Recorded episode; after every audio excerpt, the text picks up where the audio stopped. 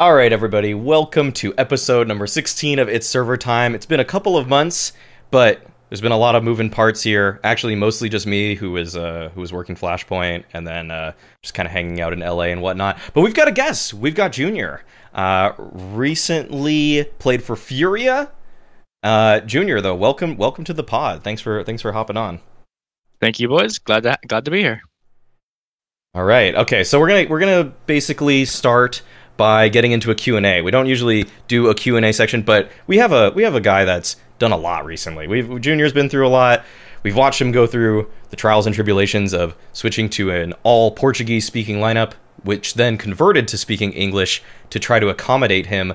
But to start things off, Junior, I'm kind of curious.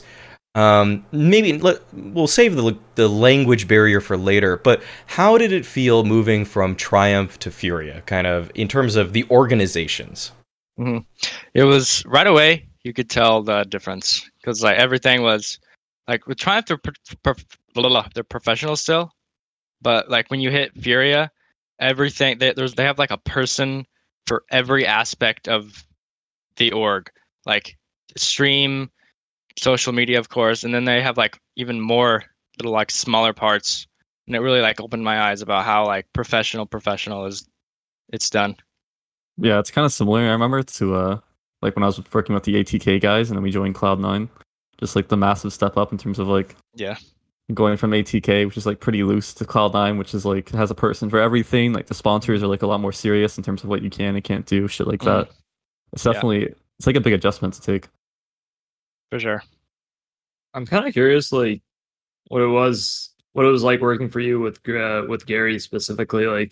I know that, at least in my experience with him, he seemed like a really good coach, but this is pretty early when they came here, so I'm just curious how it was now. With him, he's literally he's the rock in Furia. He does literally everything.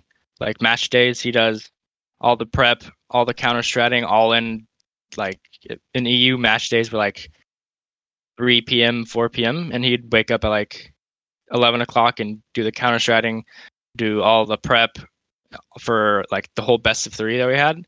It was crazy. I've never seen anything like it. And he's in his zone, so you can't really talk to him when he's doing it. And it was really really interesting to see. How about for Matt? Yeah, Mix. What do you I was gonna say I'm kind of the same when I'm doing prep for my team, and when I was at the C9 house, I'd be doing prep and people would try to come up and bother me. I'd be stop fucking talking to me. I'm in the zone. You're distracting me. Yeah. You're ruining my work. Shut up. Did you guys have an analyst for Furia? No, we did not. Okay. So he did all of it. Wow. Okay. Damn. So yeah, I'm curious then, game to game, what's he bringing? Is Art bringing the game plan? Is it Gary? It's both, I'm sure, in some respects. What was the back and forth between those two? It would start with Gary doing rewatching their matches, and then he'd bring the ideas to Art, and then Art would Gary would tell Art what we did or what they did, and then Art would come up with a game plan, and then they would discuss it and fix it, and then they would bring it on to the rest of the team. How easy or difficult was it to incorporate a game plan into your style? I know you had kind of individual difficulties on the team, your rating was not nearly as good as it was for Triumph or anything like that. And watching you in the server, sometimes I thought you looked actually weirdly more comfortable on T sides in my eyes. Sometimes when you were battle opping, I remember on Mirage, for example, when you guys were playing against Navi, sometimes you guys broke down some pretty tough situations to beat them, or to at least look really competitive against them. So that was what I was taking then. But I mean, what were the hard parts and easy parts of bringing in a Furia game plan to your style? In my style, the T side was it was probably the hardest thing I've ever dealt with in Counter-Strike. Yeah, because because I'm an opera, so I'm used to calling my own set plays and routes. Yeah, but for Furia, that's not really a thing. Okay. You gotta adapt to Art's route and what Art wants to do for that round. Mm-hmm. So it was kind of difficult for me to play T sides, but CT sides I got to do basically whatever I want, as operators should. Okay, then definitely that's just me taking a very particular match and like extrapolating upon it. Mm. It was just that one game, I guess. But okay, let me think about. Okay, so let's maybe get into it just a little bit. The language barrier for them, they were definitely competent at speaking English. That I know a few of them played FPL occasionally, for example. Like, I'm sure they knew basic callouts, but when they had to explain, like, did you guys even get into explaining concepts or anything like that? Or was it just like, you do this? It was the concept part of the game was all Art, because he speaks like the best English probably, but with Vinny, pretty even. Yeah. But there wasn't really like any in-depth talk. But if there was in-depth talk, it'd be in Portuguese, and then Vinny would translate it, or Art would translate it. That's how like the deep in-game talks went. So what's like a concept that you took from Furia? That is there anything that was like mind-blowing? Like, oh my god, the way you guys see the game is so much different than me. Yeah, that was like, it's really hard to like understand how they play, but once like Art's explaining it to you, you're like, wow, that makes perfect sense. But then like, it's hard to see as you're watching the game what Art's thinking, but when he explains what he's thinking, you're like this guy's a genius. Okay. Like, do you have any examples? It's weird because when we're watching matches back and he's explaining like why he did this, I'm like, how do you think of this in this situation? Like, we're getting con split on A, and he's like jumping through con smokes back and forth, and I'm like, what's going through your head here?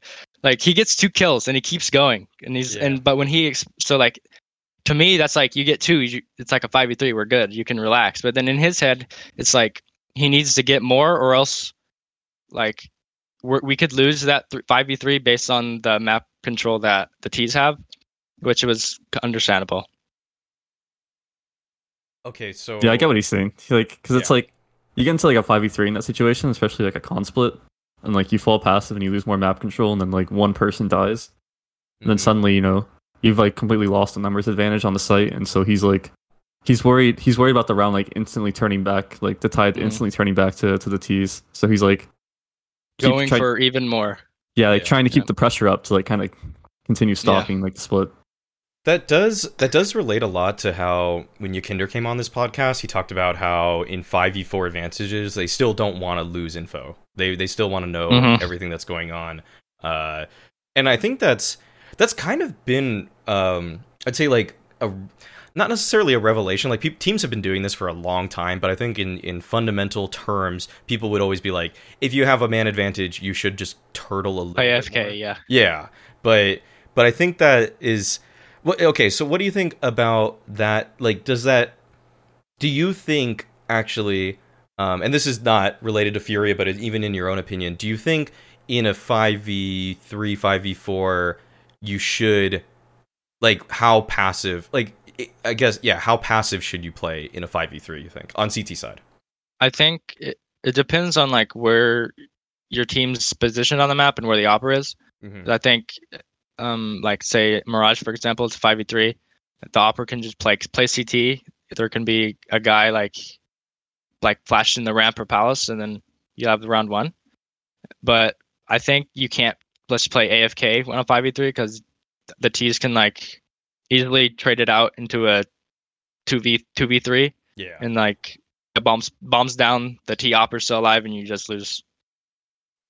Yeah, I'm always worried about like. You still need to like have info in some way, because like you have like, because like you said, like you're in like a 5v3 on Mirage, right? You're like your CT opera, like CT, you have like one dude that's just like hiding on a site, or like, you know, just playing a site like default or something, and then maybe you have like another guy that's like stairs.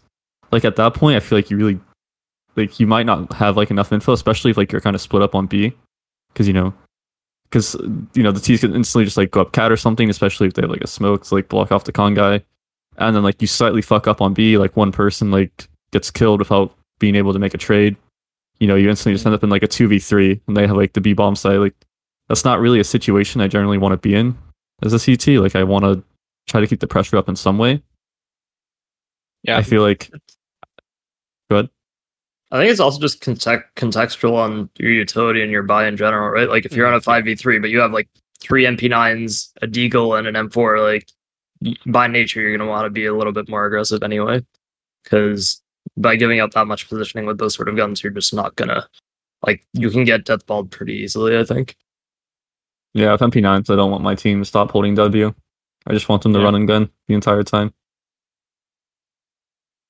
That's definitely tough. It can depend, because I'm always worried about, like, what's happening on the other side of the map and what positions you're in, and, like, how quickly you can help if, like, you know, you kind of get split up on the map. Because it's really easy to, like, miss out on one kill or miss out on one trade, and then lose the bomb site into a 2v3, which is, like, always, like, super winnable for the Ts, especially if you're, like, low on util. Yeah. I mean, taking it a little back to Furia for a second, I'm just curious, like, I think the last couple of months, at least, like, the team struggled a little bit. And I think even Art specifically struggled a little bit versus how he was, I think, a little bit at the start of the year. So, like, for example, for EPL and for I Am Katowice. I'm just wondering, like, what was that like for you guys internally during this tournament? Like, did it feel like something was just off compared to when you first joined the team? Not really, because every match kind of felt the same. There wasn't like much like change happening. Like Art, from when I started to when I decided to bench myself, Art, the change really wasn't crazy. There was a couple matches where like it was crazy, where like when we lost to Cloud Nine 16-1 and 16-4. That was like one of the worst matches I've ever been a part of. That's the only good match we had, so that's the only match I would say like you could tell there's like a huge difference like in switch in him, but then he get like after them the next tournament after that he like turned it back on and started being like doing Art things. Well, from the community I was led to believe that you guys actually just threw that game for seeding. And so that one actually didn't count for us. Yeah, the community is always right.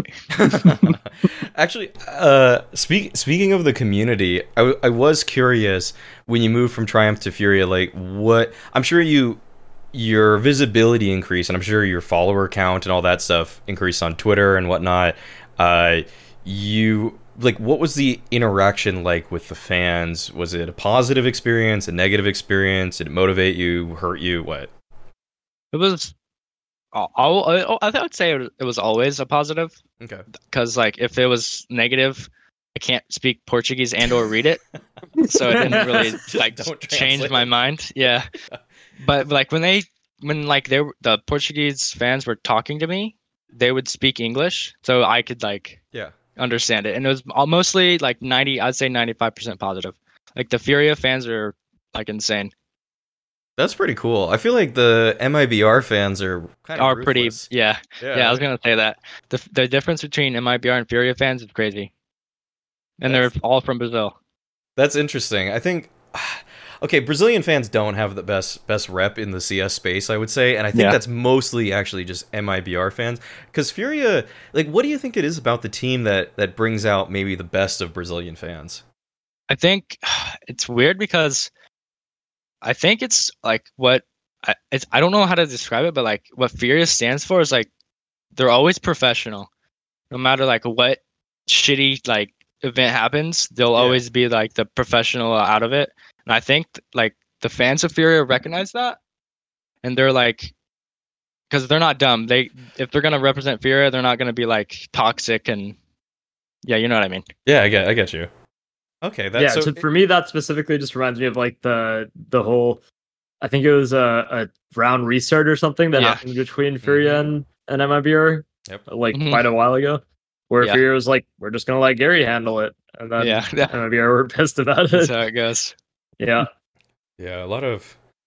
I'm just thinking of what happened with Flashpoint, but let's just move. That's not. No, we don't. There's a can moving of worms swiftly there. Onward. There's a can of worms we don't need to open, but that's actually pretty cool. Just a remark on that. I think that does actually make so much sense because because I feel like everybody from Furia just comes across as so respectable. Art just always keeps, like, he always has a really good tone in interviews. Vinny just seems so humble and modest all the time. Caserato, we don't hear as much from, but, you know, you feel like he just does his talking in the server. And Yuri also just kind of the same deal for me. Like, there's very little, like, I don't have any negative opinions about really any of them, actually, outside the server. Like, yeah, that's how it is. Yeah, that's pretty cool. I have a really positive opinion outside of the server for them, because, like, my first event was Zotac Cup Americas, and I went there with, like, not knowing anyone, never having interviewed a single player before, and I got there on the media day, which I didn't realize, so it was a little bit weird because all the teams were just practicing, and Furia was just like, come chill with us, and I sat up there while they were practicing for, like, 4 hours. Gary and Jamie were just talking to me. It was super chill, dude. Those guys, like, welcomed me like a family. It was kind of sick. That stuck with me since. Yeah. Everyone that they meet, they, like, include them in their family. It's weird. I've never met anything like it. As an American, it's, like, weird because, like, if you're out of your, like, comfort zone and you see, like, a big group of people, you think that, like, they won't involve you because you're American. There's, like, the whole clique thing. Mm-hmm. Like, if you're not a part of us, then, like, leave me alone. But they go out of their way to, like, come bring you into them and, like, make you feel at home. So that totally happened when you were on the team. Yeah. They made sure to include you in everything. Yeah. Okay. Yeah, I could even tell, like, the situation for you seemed, like, pretty decent in terms of, like, you know, obviously it's still, like, a big, like, culture difference, just, like, naturally. It's something that's always gonna be hard to, like, kind of get over naturally, especially, like, the language barrier outside of the game and stuff. But, like, they still, I think, seem to do, like, a pretty good job of, like, including you and stuff compared to, like, maybe, like, from, like, some of the stories that have been told about, like, when MIBR brought on Stewie and, you know, he was, like, the lone American in the team, and, like, you know, obviously they were friends with him and stuff, but it wasn't really, like, the same type of thing where it kind of seemed like Stewie kind of felt like, you know, kind of like an outcast compared to the rest of them before Tarek joined. Yeah, that they invited me to, like, do everything that they were doing as a group, but sometimes it would get, like, all into Portuguese, and they would have to, like, it's hard for them to switch back. Yeah, back they have to, like, forth. They have to be, like, mindful of it. Yeah, they have to think that, like, they need to speak and think in English when I'm there. It's a difficult thing to do, for sure. Mm-hmm. I'm sure if people start drinking, they're just going to speak in their native tongue more than not. Yeah, for sure. It's probably so difficult, actually. Okay, I'm curious about still stuff that when you were playing with them, it seems like in the very beginning you guys beat NIP pretty early on. I think you beat Navi too, right? Mm-hmm. So, yeah. And then it kind of, like, stuttered after that. Kind of things started to seem like they started getting harder. Why do you think that happened? I think when we started, no teams, EU teams, had any idea, like, how I would fit into Furia, because I think my playstyle, they might expect my playstyle to be into Furia, and that's how it started. Because, like, me and Art would double op aggressively a lot, and then as it, like, calmed down, Art started rifling, and, like, I started playing passive, which I should never do, and then. That's when we started having hiccups, and then I had to, like, rebuild my confidence to be, like, the aggressive opera I am. And then that's whenever we had hiccups. I had to, like, bring myself back up after, like, it's weird because when I was on Triumph, I could do basically anything, and, like, they had to listen to me. Mm-hmm. But on Furia, I had to, like, I couldn't do whatever I wanted, and that kind of, like, that was, like, a thing for me to get over. I had to, like, play a certain way for, like, certain things to happen into the round. Mm. I was gonna ask just before you brought up Triumph, like, that sort of struggle. At least it seemed like it wasn't something you really experienced on Triumph, or if you did, you were able to sort of pull yourself out of it. So with, like, not being able to adapt your own style in Furia, like, what were you trying to do to sort of recover from that? When I was in Triumph, I didn't really have, like, maybe I had, like, a bad series Mm-hmm. But then after that, like, I was really good at resetting myself. But on Furia, whenever I had to have a bad series, like on Furia, you're the like overdog. So you expect to win. You're expected to win like every game. And on Triumph, you were the underdog. So if like, say the MIBR game with Grim, when the Grim had his 100 and God knows how many kills, and we still lost, it still felt like we won. But like if we were Furia and we played like like tier 3 EU team and we lost, then that adds onto the pressure that you have to play good. And if you don't, then like you get attacked by literally everything and everyone. Okay. What do you think? So I kind of glanced at the teams you played when you were on Triumph versus the teams you played on Furia, and I mean the caliber of opponents really did increase on a consistent basis. Like on Triumph, you did play the occasional top team, but they were usually North American based. Like I would assume EG or Liquid or MIBR kind of teams. But Furia, you're battling VP, Navi, FPX. I'm just trying to even recall the team. Like it was so many tier 1 teams. What do you think is the biggest step from playing mostly kind of NA based teams to world class competition? I think the biggest thing I recognize is that if you don't play a situation correctly, you will get punished 100% of the times because they don't miss shots. Like if you get I played Yekindar. Oh my God, I played him and I couldn't peek anything. If I couldn't re-peek. Like if I was in NA, I would re-peek like 3 times and kill them all. But if I peeked this guy, I was gone like before I could even blink. And he did this to me like 4 rounds in a row. And I was like, wow, can I get a break? That's just how it is. That's kind of how it feels whenever you scrim like any CIS team. Like even if you've never heard of any of them, there's always like deleted. One dude on the other team that's just deleting you, like running dry through smokes. No fucking chance. You're not even playing well. Like, he's just insta deleting you. Yeah. Like some dude you've never heard of. That's the biggest thing I recognize is that you get like they don't miss. They don't miss their shots. And so if they peek you, you die. Yeah. Or if you peek them and you miss, you die. How about... I mean, you bring... Okay. Yeah, go for it. I was going to say, you're bringing up Yekindar, but like before you started playing for Furia, you talked to me about how Simple was an inspiration for you. So like, what was it like finally playing against him a bunch? It was funny because I've watched so many matches of his that like I was telling my team like where he's at. There was a certain round I don't remember where like the whole team, like I was like IGLing my team because I saw Simple do something that I saw in a like 3 demos, and I knew exactly what he was doing next. And I've never like experienced that before. So you felt like you had a better read on Simple, probably. Yeah. Yekindar. Yeah. Yeah. That's actually awesome. How about on the more tactical side? Were there teams that like in the mid-late round you're just confused, or did Fury... Gambit? Yeah. Gambit's the team that I would say if I like won a match and I'm like I have to play Gambit, I'm like fuck. Yeah. Gambit. No, any team but Gambit. Gambit's the one team that I'm like, wow, I don't want to play these guys. Why is that? They don't make mistakes, and if they make a mistake, it's just because that one player whiffs, and then they have 4 more players who don't whiff. Right. So they don't. You can't. There's no flaw in their game. They don't mess up. They don't whiff. They all 5 of them know their role, what they need to do to win, and it's crazy. It's like Astralis 2018. Okay, actually, that about Gambit more specific.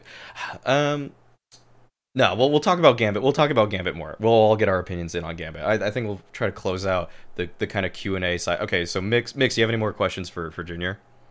No, I'm good. Okay. No, you got anything? Left in the tank? Oh, okay. Well, I have one actually. I don't think so. Let's go for it. Okay. I'm curious. Okay, so Shake Zula, everybody props him up as being a really, really strong IGL for the North American scene that's been coming up for a while. He's on Bad News Bears now.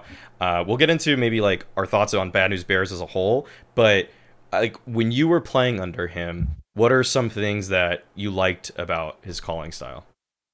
I think if he like, I joke with him a lot, but he knows it that like he loses his hands too much.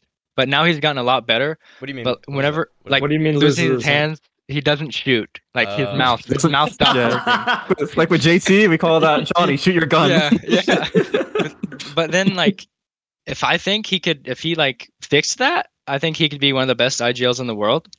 Like for him, I think he made me like who I am, because he told me like you need to do this and if this and this, and if you need any help or anything, let me know. And he always has like I think every opper under Shake Zula will always shine, because he makes it known that the opper is the number one guy. Like you need, if the opper says anything, like the four riflers have to like stop what they're doing and listen to him. And it was really cool to play under. When are we seeing the reunion? Shake Zula. But I do a similar thing in my teams where I'm always like, if the opera wants to do something, it's like they're the one player in the team that has like the green light to be selfish, like at all times. Mm-hmm. Like if they want to do something, then we fucking listen to them and we do like the peak that they want to do or the play that they want to do. Especially on CT sides. T sides it can be a little bit different. Yeah. But on CT sides it's like, you know, the I always says something, yeah, do it. Yeah. Yeah. Whatever the opera wants to do, you're playing around him. Yeah. I think in a lot of ways, I think people don't realize that like a lot of CT sides, even for top teams, probably rely heavily around the opper, and at times like the opper's probably even like calling more than like whoever the IGL is. Yeah. Actually, I just thought of so many more questions now that you said that. I'm curious. You played with Grim also for a while when you were on that team, and he's been doing he didn't. I will say he's not like excelling on Liquid, but he's doing solid. He's doing really solid work. How is it playing with him as a teammate? I think I don't want to be biased here, but I think he could literally be the best rifler in the world if he was in his bot.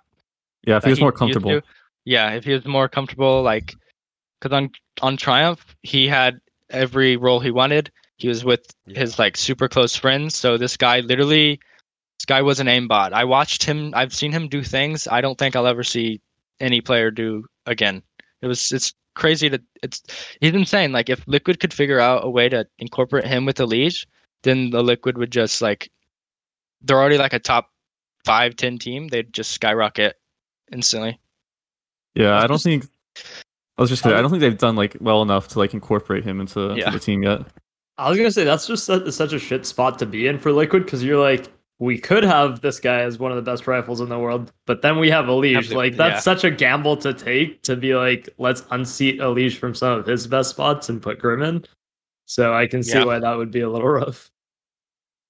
Yeah. If Liquid didn't have EliGE, Grim would be like top 5 rifler. Wow, that's a bold claim. Okay, yeah, but at the moment, Grim is literally just playing. I don't think it's. I mean, it is kind of bold, but I don't think it's like that outlandish, because at the moment, Grim literally is probably like at the bottom of like the totem pole in terms of like the players in Liquid, in terms of like the resources and kind of like the spots they get. Yeah. He's been just playing mostly like anchor spots, like T side. I think he's kind of just feeling as well. Mm-hmm. Like in his mind, he probably thinks that like all these players are better than me, so I'm just trying to like make them more comfortable. Mm-hmm. But I think as time goes on and as Liquid kind of evolves, kind of the way they're gonna have to go is like trying to get Grim more incorporated and like more like playing like a bigger role within the team. Yeah. Yeah. Okay. I think people forget how good Grim is just because he's playing the anchor and doing the bitch stuff on Liquid that no one wants to do. Because watching him play is like, he's the best aim. He's insane. Do you think he has better aim than EliGE?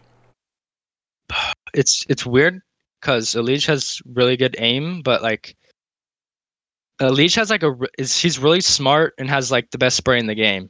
So like EliGE's like brain gets him a lot of kills, but Grim's aim and like his ability to like 180 flick shroud aimbot yeah. 360 people is insane. Mm. Yeah, unless EliGE like just gets like deleted in a round, I never see EliGE lose like a gunfight. Yeah, like I feel like whenever he takes a gunfight that goes past like the initial bullet, like EliGE just always wins it. Mm-hmm. Make the it's incredible. If EliGE hits the first dink, you die. Yeah, oh, yeah. And then EliGE is on 5 ping, so you just lose. Well, everybody's gonna be on 5 ping pretty soon, hopefully.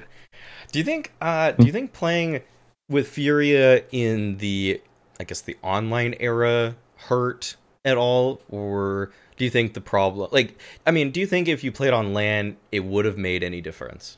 Yeah, I think so, because I was away from home for like 5.5 months. That's like the Oboe effect, right, where Oboe got tired of it as well. And it's really hard for an American to go away from their home with a different culture for 5 months. Oh, yeah. But like, I think if it was LAN, there'd be some North America lands, right? So you'd come home and visit for. Yeah, it happened with Floppy as well. Weeks. Yeah, Ricky. It's not even so much that like being able to go home, but it's like you go to like Europe or wherever, you know, you're stuck in another country and you're playing for like all these like just online events rather than like, you know, going to lands with like cool atmospheres and people, you know, being around people and playing for like events that like really really matter and like you desperately want to win. Like you still want to win online, obviously, but it's never going to be the same. Mm-hmm. So it's like you're like stuck in like Europe at these like weird places playing like online events all day that are all just kind of feel the same rather than like traveling around, getting to go to like different events, experience like new things, meet new people, stuff like that. Oh my god, look at all these spoiled players. They get paid to play the video game and they complain about where they're staying. I know. It's actually one of the dumbest arguments, by the way. Yeah, during matches, we're just playing video games, like having fun, you know, with the boys. Yeah, that's all it is. Just kicking back on Xbox Live, I feel like the only person that's kind of survived this. Oh no, Mix, you ruined everything. He'll be back in 10 seconds. Yeah, please. Okay, he'll be back. Okay, but I think the only person that's really survived it all has been Rush, actually. Rush, Rush. I was thinking. Yeah, his role kind of makes sense for it though, because he knows like in the macro what he's supposed to do all the time. Like he's so good at just being the soldier, and he's not. I mean, you know, it's nice if he hits shots, but at the same time, Complexity's game plan is almost like Rush. If you don't get a kill, it's fine. Config will clean up. Yeah, so you don't have to worry. I mean, you say that, but I was watching the little blast overtime segment that happened with Config like 2 days ago or something, and he was talking about how like Rush was really like he felt that Rush was really depressed at some points, like because he was just sitting there alone in a hotel in Denmark or something, and he was like, I can't wait until we get back to LAN because then he'll be able to be like a little more in his element. Right. So right. Yeah, I think I guess the other North American is Twist, but Twist at least gets to be living with his girlfriend. That's like a totally and he chose it. Twist like chose it. Like he wanted to live there. It's like different from like going like living in like a hotel and shit. Mm-hmm. Yeah. Okay. All right. I think we'll kind of move away from the Q&A portion of this one.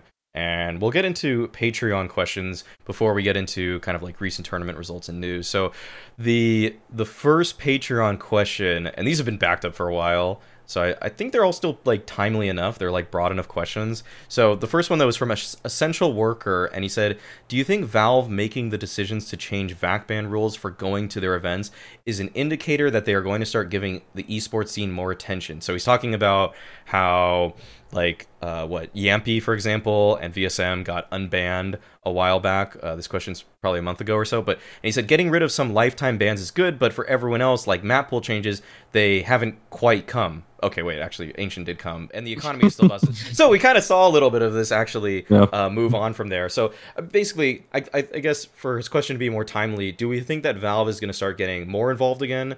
Because they've shown some signs. They've changed Ancient, they've removed some lifetime bans. The major is happening in Stockholm pretty soon. What do you guys? What do you think?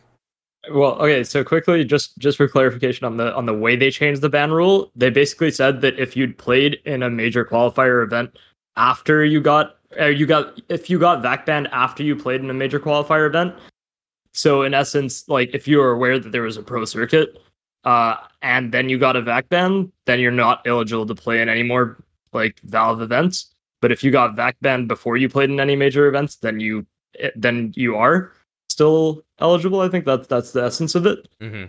Now, I don't know if I'm misremembering, but I think that was actually like that was directly in response to like some specific case of a player. I think like the reason they made this change was because there was some specific case that was brought up for like 11-year-old player or something like that. Was it Yampy? Was it about Yampy or not? I don't think it was directly about Yampy. I think it was about another player. But I might be entirely misquoting that. Regardless, I don't think Valve's like really getting more involved overall. I think the Ancient change was like long overdue, honestly. Like, we needed a map pool change. The last one was like over 2 years ago. You needed to change like 4 maps a year ago. Yeah. Just to keep me interested. The feeling I got is that Valve was waiting to have a major before they changed the map pool again, because that's just generally how they've always done it. Like, there's been a major and then they changed the map like a month or two later. Mm-hmm. But obviously with it just getting pushed down, like pushed down the road over and over, they at some point just decided to pull the trigger. To me, the fact that the Deagle is still in the current state that it is, with so many people talking about how like the 2-shot body shot is ridiculously OP right now, is like the fact that they haven't addressed that at all, among like the other economy issues that are around with the second round T-Force buy. Like, none of these seem to actually have been addressed by them yet, and to me that just shows that they haven't really made an effort quite yet. Like, they've done some very like some changes, but none of them are really prompt at all. Yeah, in my years of playing, I haven't been convinced enough to think that Valve will ever care about the Counter-Strike esports scene. Okay, Mix, you have any more thoughts on it? No. Okay, yeah. I think it's gonna just kind of stay the same. I think the laissez-faire approach that Valve has is fine, actually, but I think we all at this point want it a little bit more, and it doesn't even have to be too much, just some kind of obvious rotation for a map pool, a couple things. Like, the unbanning was good, but the match fixing stuff from, being the iBuyPower guys being made an example in the way they are, like, eventually that felt forgivable. Like, they've served their sentence, I would say. I'm not trying to I'm not going to make an excuse for Valve necessarily, but I would rather it be a more hands-on approach than too hands-on. I don't really love the Riot. Kind of speaking of Valve, do you want some live news?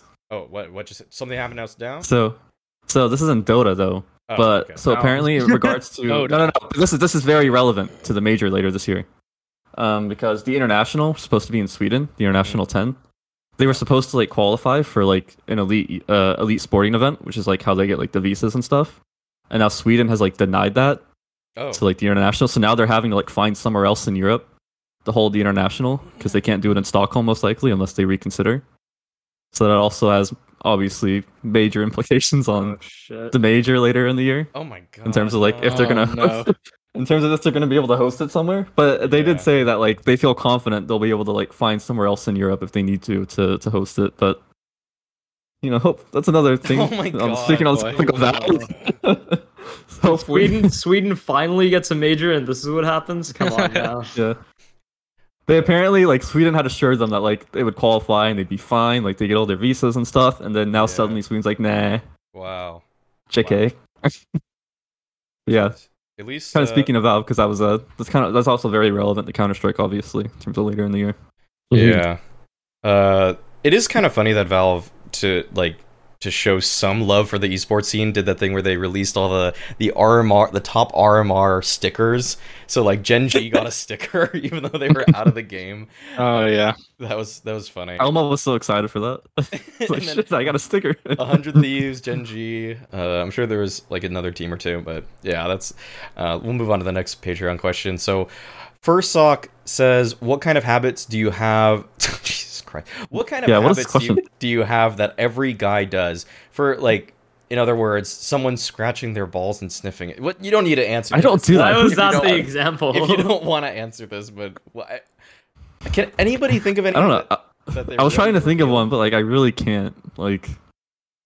Yeah, I don't get it. Think of one. I don't know if it's the example that just threw me off and didn't let me think of another one. Now I'm I can't think of anything that I do that is remotely related to that. That's bros being bros. This I burp out. He needed a better example for me to know what he's talking about. Yeah, for real. If I have to burp, I'm gonna burp. I'll say that's my bro being bro moment. Like I'm not gonna hold that in. I've been thrown off. Yeah. I know that's just such a ridiculous one. Fursock, I think had a different question at first, and he said, you know what, I don't want to ask the same question to buy the numbers and you guys, so let me ask this crazy one. But okay, sorry we couldn't give you the best answer for that one, I guess. Let's move on. Jigglypuffing says, buyouts aside, what is a team you would make using the bench players and free agents right now? Oh, okay. That's relevant. Do you think organizations that don't get a team soon will experience FOMO when the major does come around? So for the first part of that question, what is a team you would make using bench players and free agents right now? We got one player right here. We got Junior. So who else could we put on this? All right, so this isn't a very up-to-date list, but this is just off of quick Google search with an HLTV forum post for you guys to look up. Okay. Some of them are not free agents anymore. Okay, so we got. I'll just name people on this list that I think are relevant. We got NBK. We've got. I guess. Well, these players, like the Flusha team, I'm not including. Or I guess okay, so well, Esperanto, Flusha, Sunny, MSL. That's pretty good. You've got. I mean, I feel like Alex is still out there. I'm not sure what he's doing. Oh my god, yeah, Alex is there. Esatag's there too. Yep. Esatag is like your role player. Yeah, Esatag. That's what I wanted him to be. But yeah. This is this list has a lot of people that have moved on at this point. Listen, you get Alex as your IGL. You get Esatag as like your OP Zipnix role player. Yes. And then you just gotta find an Opper, and you gotta find two Star Riflers. Easy enough. Then you get Junior. Junior could be doing good. You get NBK as your kind of like glue guy, veteran. No, that's what Esatag is. What? I thought Esatag's gonna be a Star Rifler. No, he's like the Zipnix guy. Okay. That's what he should be. Okay. That's his best role. Okay. Okay. Okay, Mix. You gotta make your stand now. Do you want Alex or do you want MSL? I'll say Alex just for recency. You worked with both of them. Okay. But I think, yeah. But I really like Alex's style. Okay. Alex over MSL, interesting. I like Alex because he frags better. That's my thing. Like, yeah, Alex is like he's one of those players. It's like similar to like how Vanity was. Like, there's always like these type of players. Like Golden's like kind of similar, except for recently where he's like really bad. But like these players were like sometimes they have like insane mechanics and they're literally dropping like 35 kills on you in regulation. Yeah. And like they're literally hard carrying, and then they'll also have games where they're literally like they have like 4 kills, and they can't hit the side of like anything. Right. He lost his hands. They're like 20 a year. His hands. Yeah. Sometimes he's carrying, other times he loses his hands. I think if Zeppa came back to CS, he could be like, if he was a Star Rifler I'd say on Cloud Nine, even if he was, I don't even know if he was like in the Star role. But he still like performed super well, and I played with Zeppa as well, and he's Zeppa's really good. He's insane, yeah. Okay. Same with Floppy. I think Floppy was up there with Grim on the next like big NA rifler. Mm-hmm. We had like a lot of good pieces on that team, and then they just didn't work for whatever reason. Wonder why. We've talked about it a little bit. Yeah. Shouts out to that @C9Win guy who's making a 10-part documentary or something about the death of the Cloud9 roster. He's like going really in depth with it. He said he's already got I think one part done. But Nifty. Nifty. Yeah, I know. I was gonna make the joke. Nifty wouldn't make my list, guys. Oh, I probably put Calix on a team right now though. I put Calix on. Oh, Calix. Yeah. Yeah. Calix is pretty good. Calix is like one of those players that like I was just scared to face when he was NA and Envy. Because he just hit like every insane shot. He was a shining spot on that lineup. He was actually consistently putting up numbers. I thought he was better than Mihu, actually. Yeah. Yeah. But we see which one. I think he's probably the best player on that team. I would agree. Yeah. I think Calix was the best player on it. You could get ZTR as well. Just kidding. He's not benched or anything. He's just on the Young Ninjas now. All right. Remember Jane on Heretics? He was like farming. when he was on Heretics, and then apparently his attitude was like really bad, so he just got cut. And I've never heard Jeyn. He was a French player. I don't know who that is. No. Do you remember last year there was like a period where Heretics made like top 20, and they literally like were dominating one of the RMR events or something. Whatever. And this guy was like supposed to be like the next big like French star, and then like he got cut from Heretics for his attitude issues, and he just hasn't really been around since then. Oh, he pulled an Infinite. Okay. Yeah, kind of, pretty much. No. Okay. I think we can move into news, unless there's just like some random free agent that you guys that we didn't hit. I think we covered most of them. Did you give a full roster? Okay, if I did a full roster, I'll combine kind of what Mick said and what I'd actually kind of like to see, like Kenny S with Alex. That's kind of like a Kenny S. Yeah, that's kind of like a small thing. I think Kenny S with Alex would be pretty good. Okay. See if he can come back to form. Yeah, the French connection. Yeah, we'll see. He's doing a lot on the streams nowadays. On stream, yeah. Yeah, no. He's pretty excited to that actually, and he's getting good viewership as well, which you would expect, I would say. Yeah. You know what? We didn't mention Cold, so there's True. Cold Zero. Okay, let's move on to news though. Let's talk about some recent results. So we've got the Blast Spring Finals just finished, and Gambit took it over Navi. Gambit only lost a single map in that entire tournament. They lost Ancient to Navi actually, and Simple had a really good performance there to take them down on that one map. And I made a YouTube video about that on this channel. But going back to the tournament and what you guys thought about it, Junior, any takes about the Blast Fall Finals? Did any team, or the Spring Finals, did any team surprise you at the Spring Finals? Hold on, I gotta look at the event.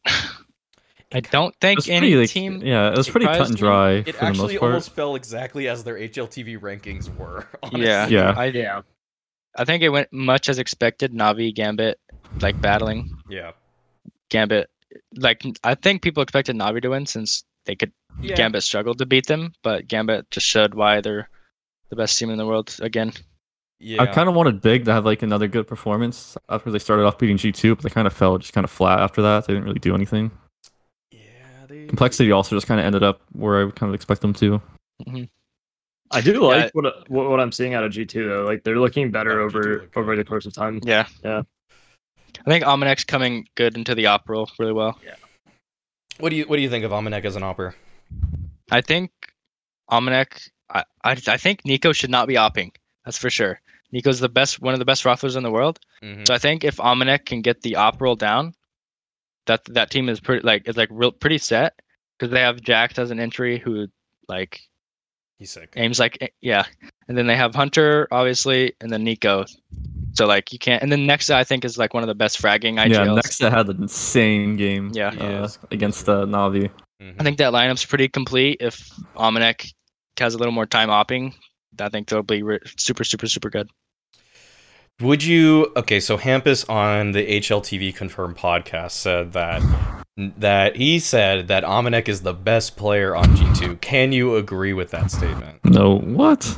I can see what he's saying, but like he's saying he's like I think people, important. Yeah, I think like, people also like... They get like kind of caught up sometimes in terms of like...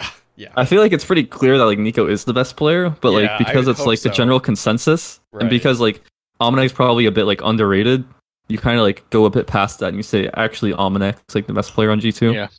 Which I mean, maybe I've done myself before when I said Config was like the best player on Complexity, but you know. When you didn't include Zywoo on your like top 5 player list or whatever. Dude, that wasn't even the point I was doing. The roster. The Montu over Zywoo thing you said before. Yeah. Yeah. I never said Montu was better than Zywoo. I just said okay, I'm gonna do something without Zywoo. Okay. Let's see how it goes. Yeah.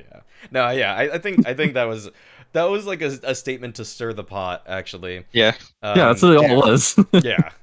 For you and Hampus, both of you guys just saying things like that, I think. I'm okay, actually, something I mean, it's related. Is instead of talking about the teams, Junior, what have you thought about Ancient? Blast was a tournament where we saw it a handful of times. We saw it at IEM Summer 2.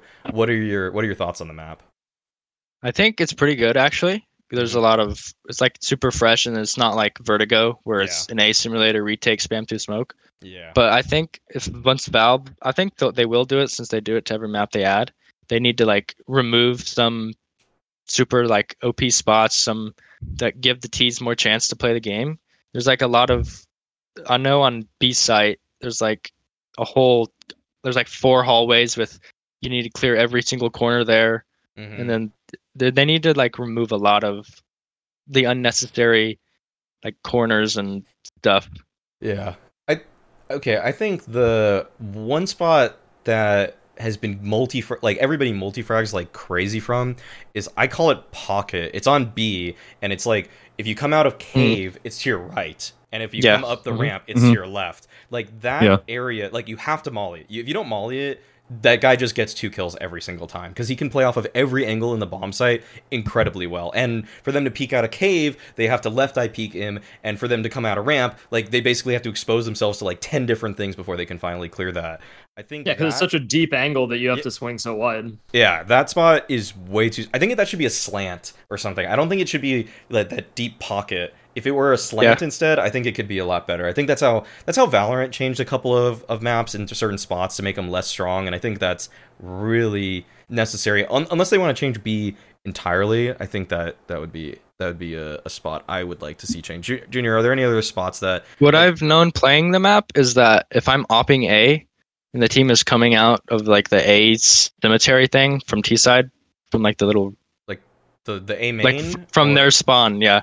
Okay. And then they come into the A site. As an op player, I have so many right eye peaks that I can peek into and then also fall back into. And it's super broken.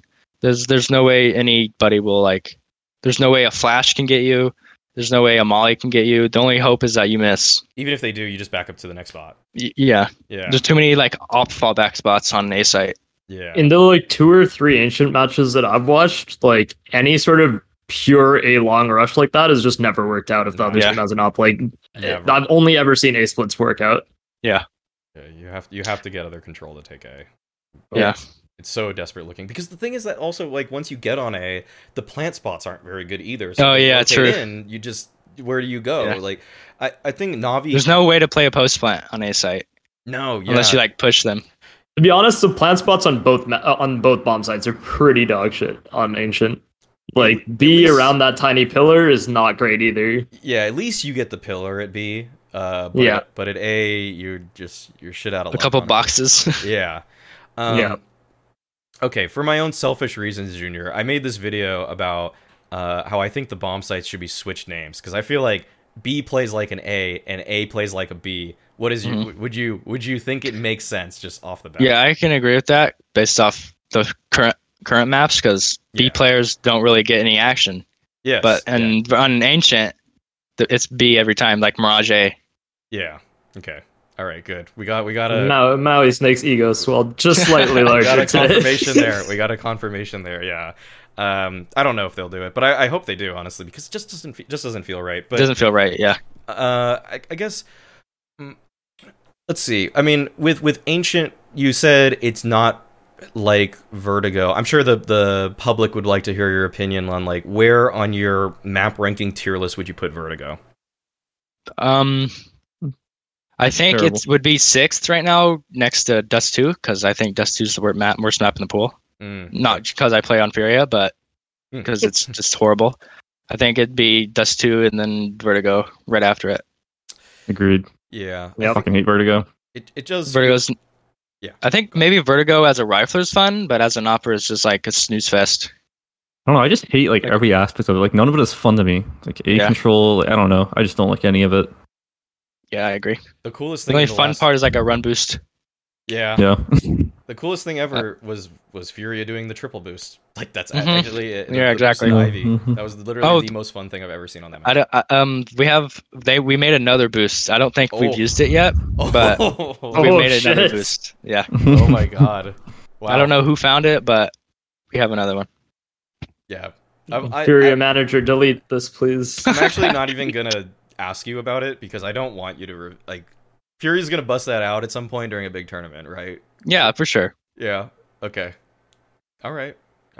That's. I think. Wait, we have used it actually. Oh, what yeah, we used it. We used it against Gambit. Yeah, we used it against Gambit. Okay. It's like a quicker way to get on top of the A thing, the original boost, but it's like a 2-man, way faster boost. Oh yeah. I think I remember seeing it. You get on top of one of the pylons or something, right? Yeah, we used it, and then like if you're a T and T spawn, you can hear the players jumping on each other's head. And Gambit cleared us whenever we were doing it because we missed the jump once. Jesus. Yeah. Okay. So we have used it. Let's.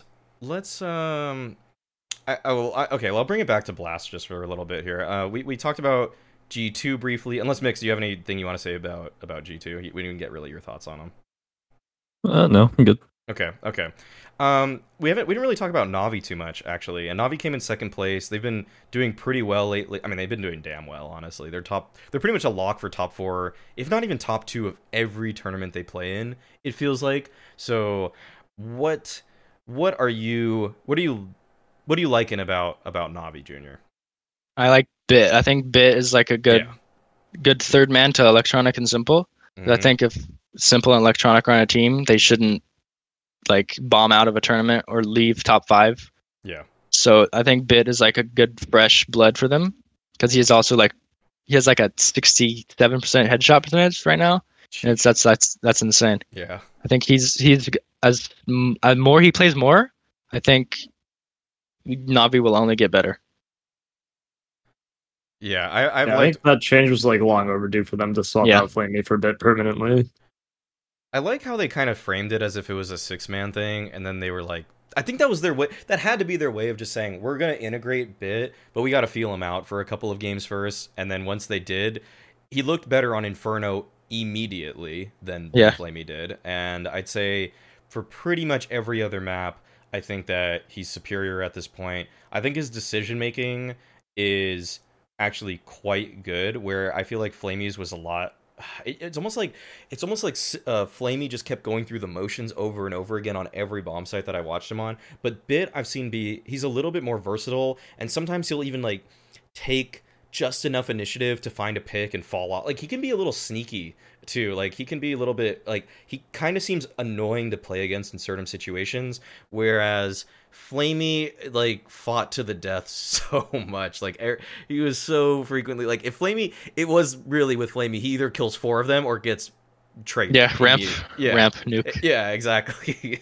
that was just too frequent with him. So Bit just seems like he's a more modern player, where like I think older players, it just feels like this is where I make my last stand and die. With Bit, it's kind of like a little more hit and run, which is nice. Yeah. He also like, he's pretty good at refragging whenever I've watched him, just because he like, if he swings out and he knows where someone is, like he's coming in with that instant headshot. Like, it's actually kind of scary sometimes to watch, because they've replayed from the other person's POV sometimes, and he just like, you're dead. The second he peeks out, just instantly dead.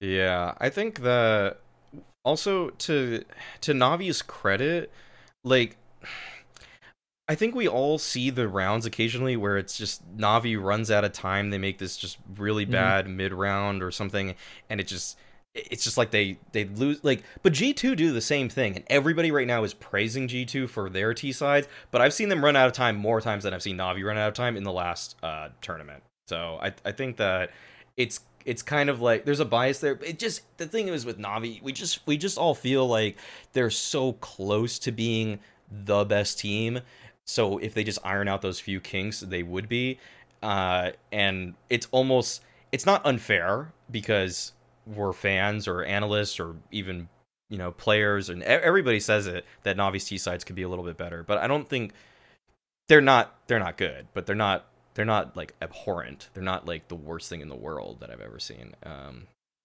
Do you guys think Boomich is a legit IGL, or do you think that it's still too much Blade? I feel like it's still too much Blade, and probably too much Simple as well. Yeah, I heard Blade, he did an interview after one of the matches, and he said there's times where Bit doesn't react as fast as players like Simple and Electronic do. Oh yeah, I heard that too. That might come into a factor, but I'm also impressed to see Navi winning without Simple being the Simple show. that's like something cool to see, because every time you watch Navi, you expect Simple to go like plus 30, 1.5 rating. Yeah. Yeah, that's a good point. And I think you bring a Bit to begin with is probably a reason why they can do that now, because Bit is a consistent contributor. Perfecto is only kind of seems like he's only gotten just steadily better. He's definitely not a liability on that team. Boomich is kind of, for me, the biggest liability. We're like, he just wants info all the time. And that's kind of, that seems kind of Art-esque, you know, he just always thinks that even though we're in a 4v2, 5v3, I want to make sure we have more info. And so in theory, some of it makes sense, but it does feel to me that anytime they're in a man-up situation, the first guy that's going to die is going to be Boomich. And that's, but it's almost just like, it happens so much that I have to be a little results-oriented and think that, okay, you're dying a little bit too frequently and not safely enough, but they still are making top 2 at tournaments very regularly. Mm. I think it was about time that Simple got like, I mean, I don't think it's time yet, but I think if Simple is, as long as Simple is playing Counter-Strike at the level he is, I think he should be winning or like coming second in almost every tournament he plays, because he's just like, I think even this year has showed it even more that he's like a step ahead of every single player. I think especially Zywoo, but Zywoo's still, you know, Zywoo. Yeah. I think Simple is just like too good to be not winning every tournament. Yeah. Yeah. He is. Okay, so you're on record saying that Simple's better than Zywoo. Yes, that is me putting that into record. Simple should be number 1 4 years in a row. I actually. Oh my goodness. I think I totally. Do I agree about 2019? Not Zywoo's rookie year, but I was being a little exaggerated. But Zywoo's rookie year was insane. I think 3 out of the 4 years, I think Simple should be number one. I think 2019 there's definitely a case for Zywoo there, but last year I thought Simple was better actually. Yeah, I mean I did as well. And this year for sure so far he's been better. Yeah. No question. I mean, Blast was the first tournament this year that Simple dropped below a 1.30 rating. Yeah. Like event rating. What the hell? And it was still a 1.21 rating. Like, God. It's just absurd. This most recent Blast? Yeah. This recent Blast, he was at like a 1.21, I think. But every other event this year, he's been at like a 1.3 plus. Oh my God. Okay. I remember playing Simple when he had every single game, he had like a 1.5 rating. We played them twice, and Simple like it was crazy. It's never seen before. Yeah. Like he doesn't, you'll never see anything like it.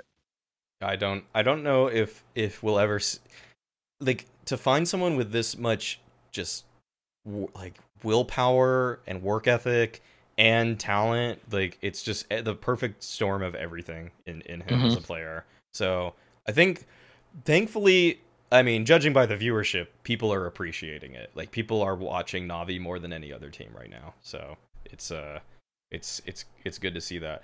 I kind of want to talk about another team that was at Blast, and I kind of thought about them because of the stats here, is actually Complexity. Config had the best rating at Blast, and do you guys, like, I'd say Complexity have been kind of up and down. I feel like they're almost always going to be, you know, a 5th to 6th place kind of team at these bigger tournaments. But do you think that they're closer? Do you guys think that Complexity is closer to moving to a top 3 in the world spot, or closer to moving down to like 10th place in the world? I think they're closer to moving down to like 10th place. Mm. Just kind of in my opinion. I mean, they're number 14 right now. Okay. Well. Oh, okay. They are pretty low. Actually, they're pretty low on that, but like, do you think... Sorry, 13 now. Okay. Then that kind of like gets that out of... Okay, how about this? How about more so in line with like a tournament result then? Do you think that they're more likely to come top 3 at a tier 1 event, or more likely to bomb out in groups? Jesus, that's like... Oh, that is hard. That's weird, because I think Complexity can beat any team, but they can also like get 16-5'd by any team. Yeah, I think they're like too inconsistent, I would say, but they're But when they show up in the server, they're like, wow, these guys are impressive. Yeah, the problem is they have like two solid stars in BlameF and Config, but also the thing about BlameF is that I don't think he's really like an amazing IGL or anything. Like he definitely is like a good IGL, but like he's not like within the same tier as like some of like the top guys in the world. Even though he's good fragging, and like no one else like Complexity has really stepped up. Like that's not really Rush's job to do so much. Right. But like JKS hovering are like kind of just like a solid like one. Poison also just kind of like around there as well. Oh no. Oh no. Oh no, not again. Okay, wait. Mix. Alright, number two. Yeah, okay, so you're saying that JKS is at a solid one, and then you cut out. Yeah, Poison's like at the same thing. So it's like neither of those two are like consistently stepping up, whether they feel confident or whatever. I mean, at this point, I'm kind of questioning like where Poison fits into like their plans long term, because I feel like he's been kind of hovering around the same level for like over a year now. Hasn't really stepped up much, and there's so many like offers available in the world. It feels like that it's like how much longer do you kind of spend like having like kind of an offer just kind of covering around here. Mm-hmm. I think it's especially when you need someone else like to consistently step up. If JKS hasn't been able to do it yet within the team. I think it's good to see JKS playing a lot better recently, because when he first got in Cole, he was like not even in the server. But like JKS, JKS is, I think, is one of the best players in the world when he was on the 100 Thieves and Renegades. Yeah. But recently it's been like a super, super cool to see him like doing JKS things again.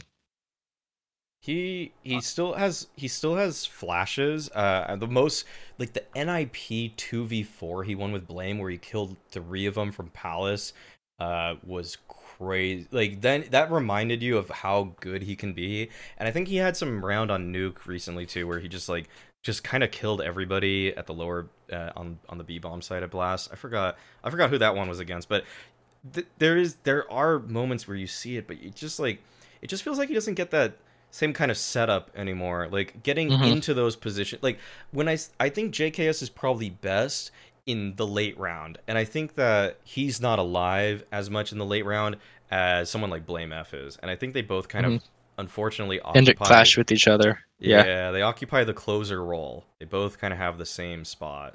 And then you have an Opera as well, who should be in the closing rounds as well. So there's too much late round happening. I mean, on one note, though, is that I think that when Complexity hit LAN, they're going to be a lot better, and especially JKS will, because I think Extremum were, or I guess 100 Thieves / Renegades at the time, were one of those teams that actually had played barely any online events either before we went online with COVID. I think it was like Navi and that 100 Thieves core that had barely played any online events in the 2 years prior or something like that. So like JKS's insane form was primarily on LAN as well. So I think when we get back to that, there's a good chance that we see them sort of elevate as well.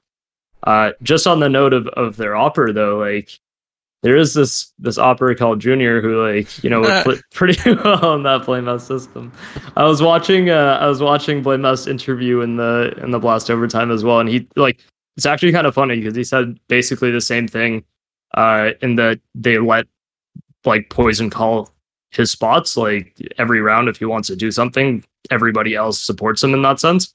So to me, that's like really similar to what you were talking about earlier as well. Anyway,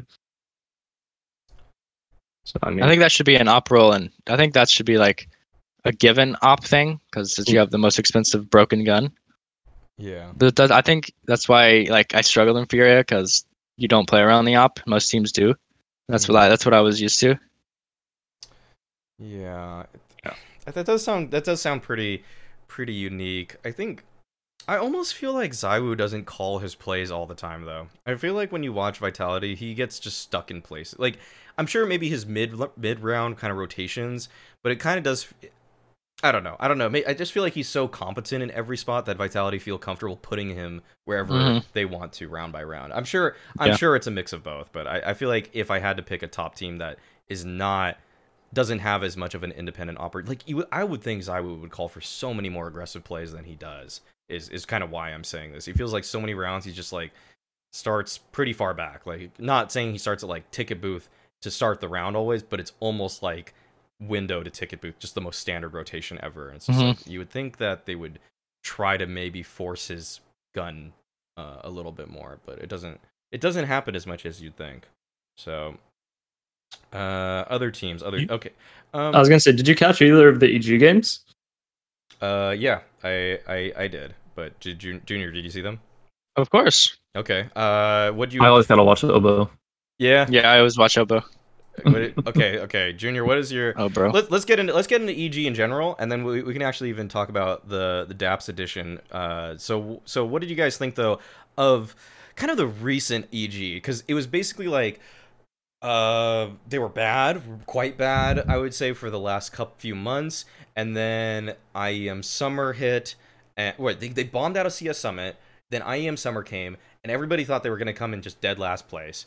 And then they actually beat Heroic, and that was just like a shock to everybody's system. And they actually made it to the playoffs, and that was just like, okay, wait, who did they beat in a BO1? They beat someone in a BO1 opener, right? And then they beat Heroic, and then they beat Spirit,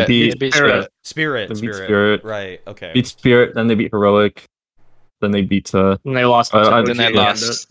They lost to OG and lost to Gambit. Okay. I mean, no shame in losing to Gambit at all. So that's the way you want to end most of your tournament. The two finalists actually. Yeah. So okay. So what have you guys thought? They kind of got stomped by OG, which was kind of disappointing. Yeah. Still, like, to me, they're definitely playing a lot better now. So, I mean, they're still not like back at like peak. Like, you know, I don't think they're anywhere close back to like peak form. They're like more like kind of like around the area where they should be. But like, I still don't think they're like a threat to win tournaments. You know, I don't think they're like back at like that stage at all yet, but they definitely were like a lot better in terms of like they're a threat to win like any match with like the talent that they have. It still feels like Breeze isn't like really fully all there, but like Mihu's been doing pretty good at like getting integrated into the team.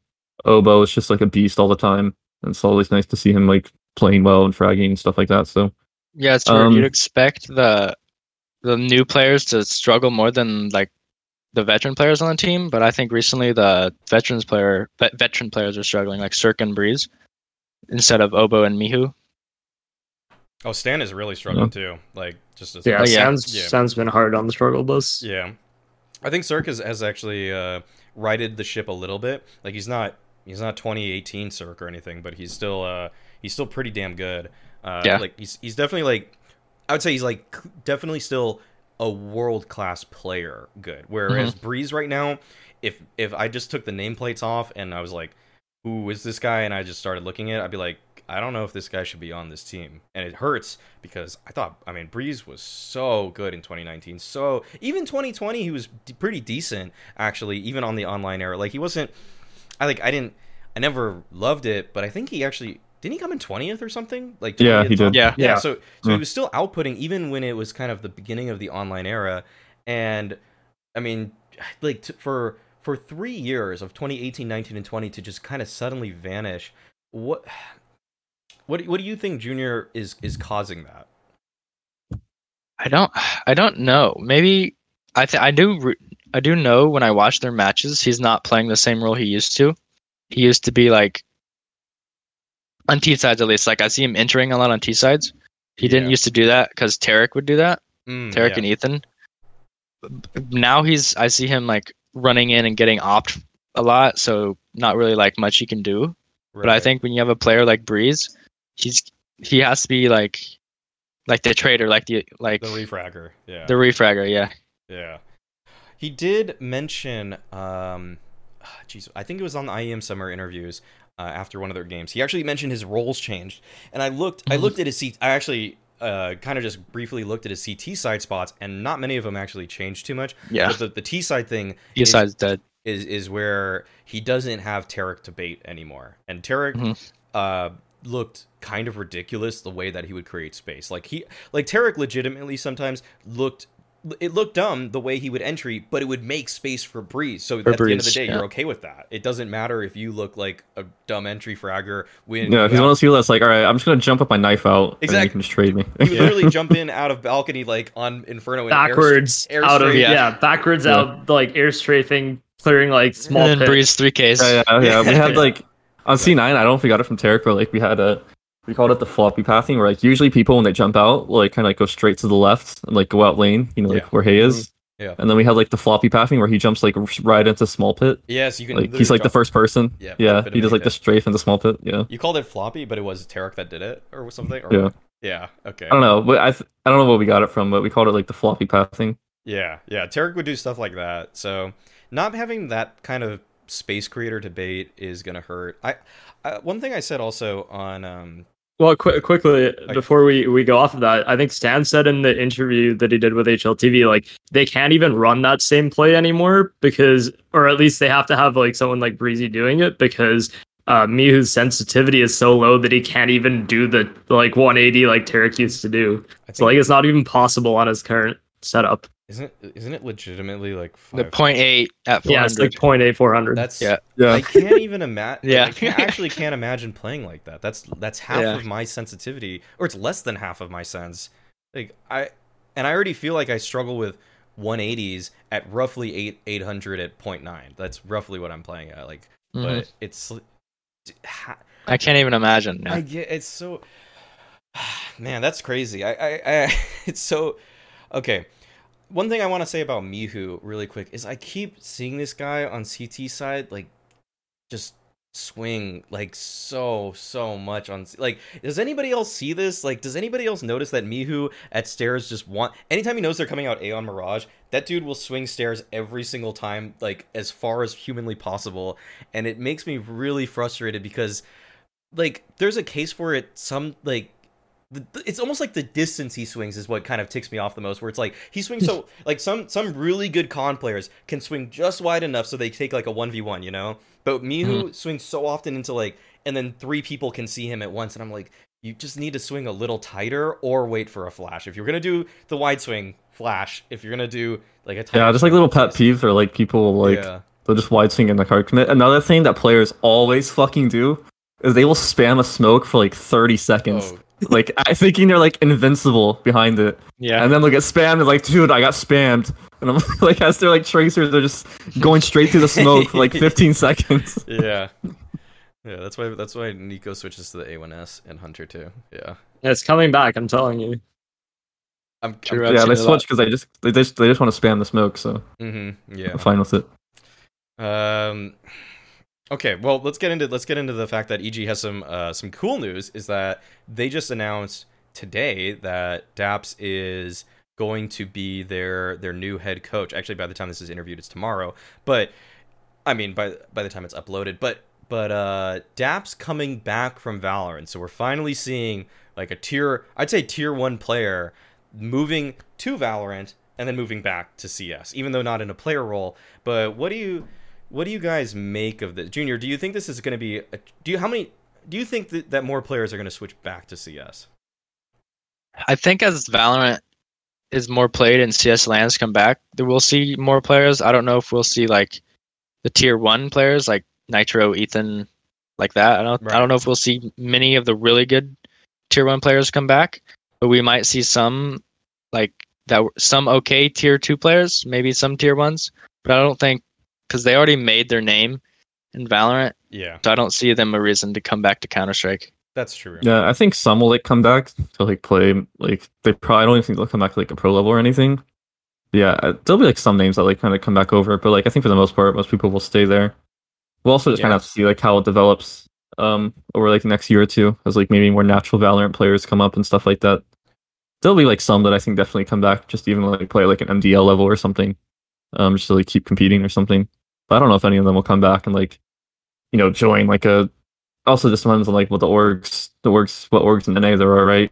In a few months or so. So yeah, that's what kind and of team. Age also plays a factor, right? Like Daps is, I think, like 27 or and so it's like if you want to hang up his mouth in that sense, like he could coach Valorant or he could coach CS, and it's like he'd rather coach CS, right? Like that also plays a factor in some of the decisions these players are going to make, whether they come back from Valorant or not. So I think a lot of the people in NA were like relatively young that switched. Not all of them, obviously. Like there's the CLG crew, the old CLG crew, etc. But like there's a lot of room for some of these players to still like make a decision 2 years down the road if they decide to come back. Even. Yeah. Like in terms of like, I guess I was gonna say going back to like EG. Yeah. Like in terms of like the fit between like Stan and Daps, I don't know. It's still weird to me. Like Daps being like the coach. I'm not sure like how he'll do as a coach in terms of like how his personality fits it and stuff like that. Because he does have like a really good mind for like CS and, you know, like a really good mind for calling, and at times he can be like a really, really good caller. Mm-hmm. But also at other times he's kind of like very stubborn. I'm pretty sure from what I know. Mm-hmm. So like, and that's also just something that's like really naturally hard to get away from when you're like playing in the game and you're like getting frustrated or like things that other teams are doing and stuff. You know, you're not playing on LAN or you're not enjoying the game. So we'll kind of see how he kind of treats it as a coach.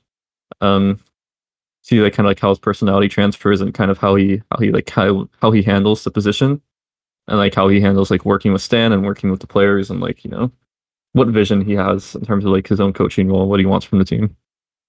I mean, I'm pretty interested to see what he does. I just think it's very smart from EG to get Daps as their coach so that they can transition Stanislaw to EG's coach and replace Daps inevitably once again.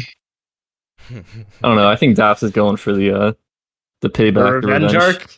It would just be the most alpha move I've ever seen. If in like 6 months or something, Daps is like, yeah, today I'm benching Stan and I'm going to fill in for a few events. Like, it would just be so funny. Like, I just want it to happen. Like, not for like any reason other than just like I think it would just make me laugh. The hilarity, yeah. Like just seeing Daps with like a big ass smile on his face playing on stage somewhere like at a LAN. Like, that would be actually just so insane. That's something that's like I'm sure there's an HLTV thread about that, or maybe a Reddit chain of comments. Yeah. It's just like I'm just imagining Daps with like a big grin on his face, sitting in the center of like of all the players on LAN or something. After the news has been announced, yeah. Junior, did you ever face off against Daps? Yeah. On Gen G when he was, yeah. So what did you think about kind of the style that they played back then? It was. Shake Zula, whenever we played, he like dug it into our brain that we could never over rotate because we played nuke against them in blast, I think, in the NA blast, and this is when we came back in one nuke. We were down like 13-6 or something like that, yeah. And then Shake calls like, just hold your spot until the round's over, because they would go down secret, like take lower control. Then we're all lower, and then they just go back up the vent with an upper lurk. Yeah. Like they do the 1-3-1 really well, where their lurkers like play off a lot of info and get a lot of info instead of like being like an AFK lurk. Mm-hmm. I think that play style it's really difficult to play against because you gotta hold your nerve to like not move, and that's really hard to do. Yeah, and I think Daps is really good at like. He's building teams and making them compete. Yeah. So I'm interested to see if he can bring Beat Breeze like back to Breeze form. Oh. If that's possible. Yeah. I think he's really good. Yeah, like adding like structure and making like the team kind of like make sense in terms of like how it's operating.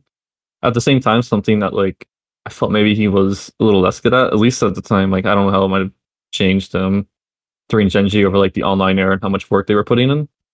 But like for me, like when I was on the C9 team and we played Gen G, we were like 5-2 against them in BO3 series, mm-hmm.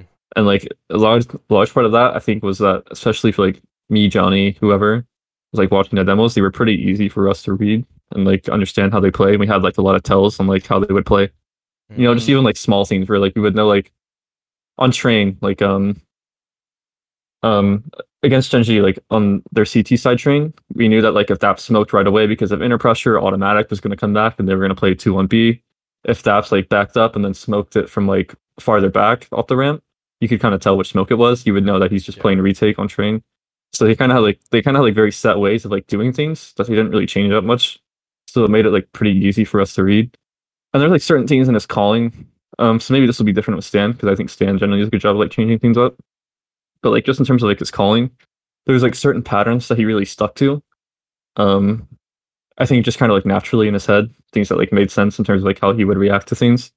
Like there was like one cell I had on their train T side where it was like whenever I think Kusta and Bentet were like their upper defaulters, right? So they took like inner on train, they took upper. And like whenever they would like molly upper at the start to take it, they would like never end inner after that. And so I figured that was like maybe just like a rule or something they were trying to do to like, you know, make it harder to read them or something. But then like I remember when I told Elma that like a few months later after the team had died, and I was like talking to him.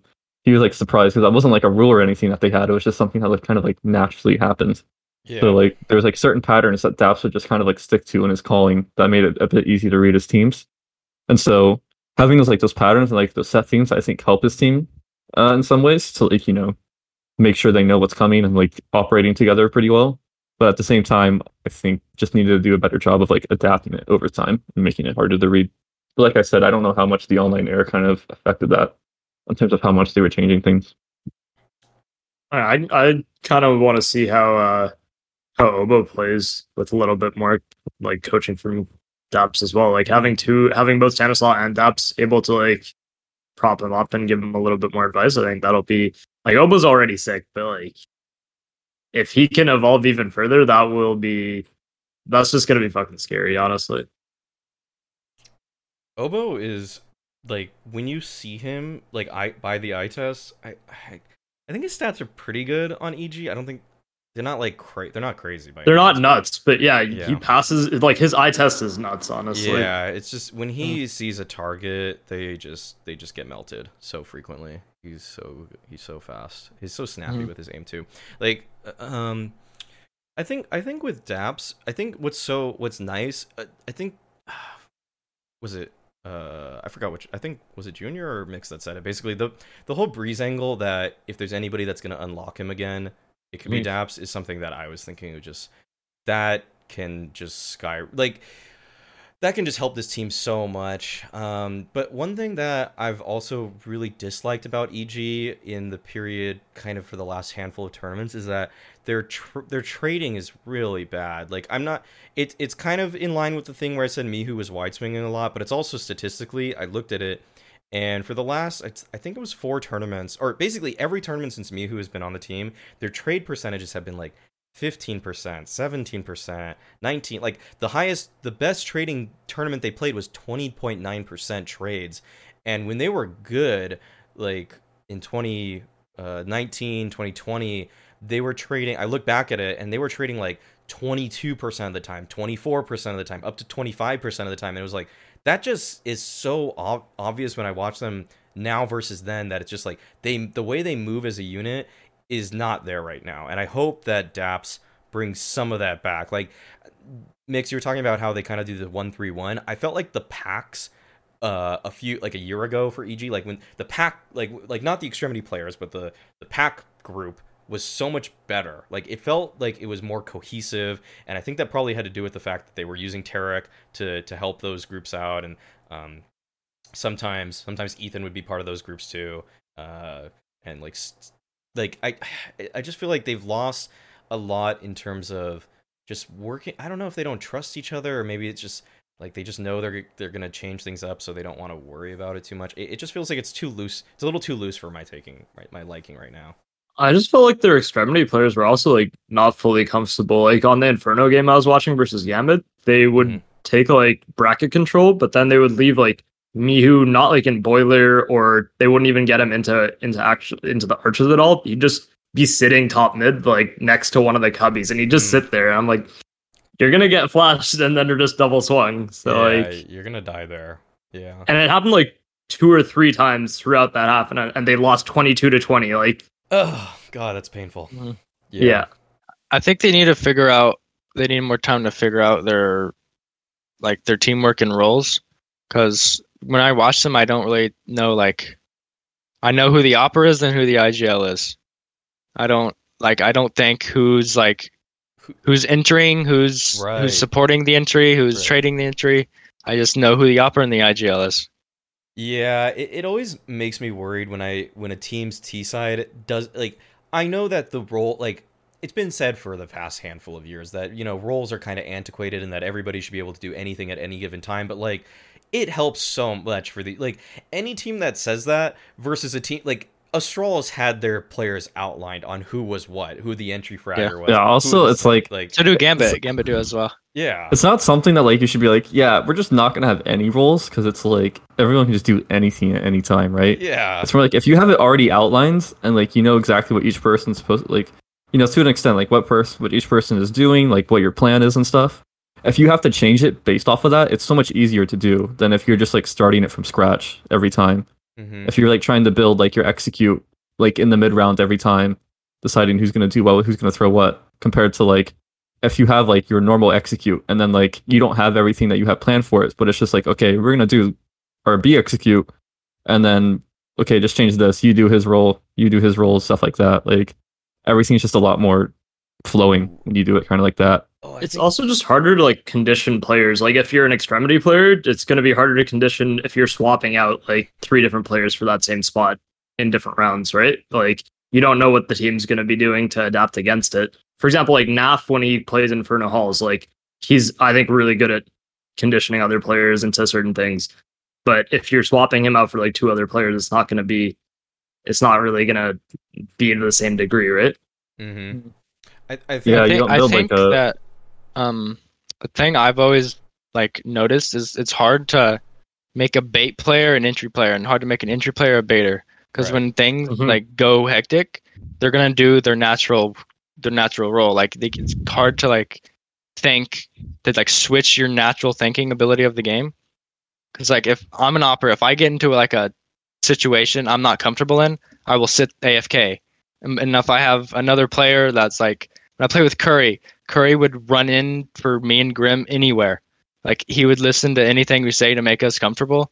So if you have that type of player, it's a lot easier to like, because those players are really hard to find, because mm-hmm. every player wants to be the star top one HLTV rifler in the world, and like every team needs and enters a Tarek.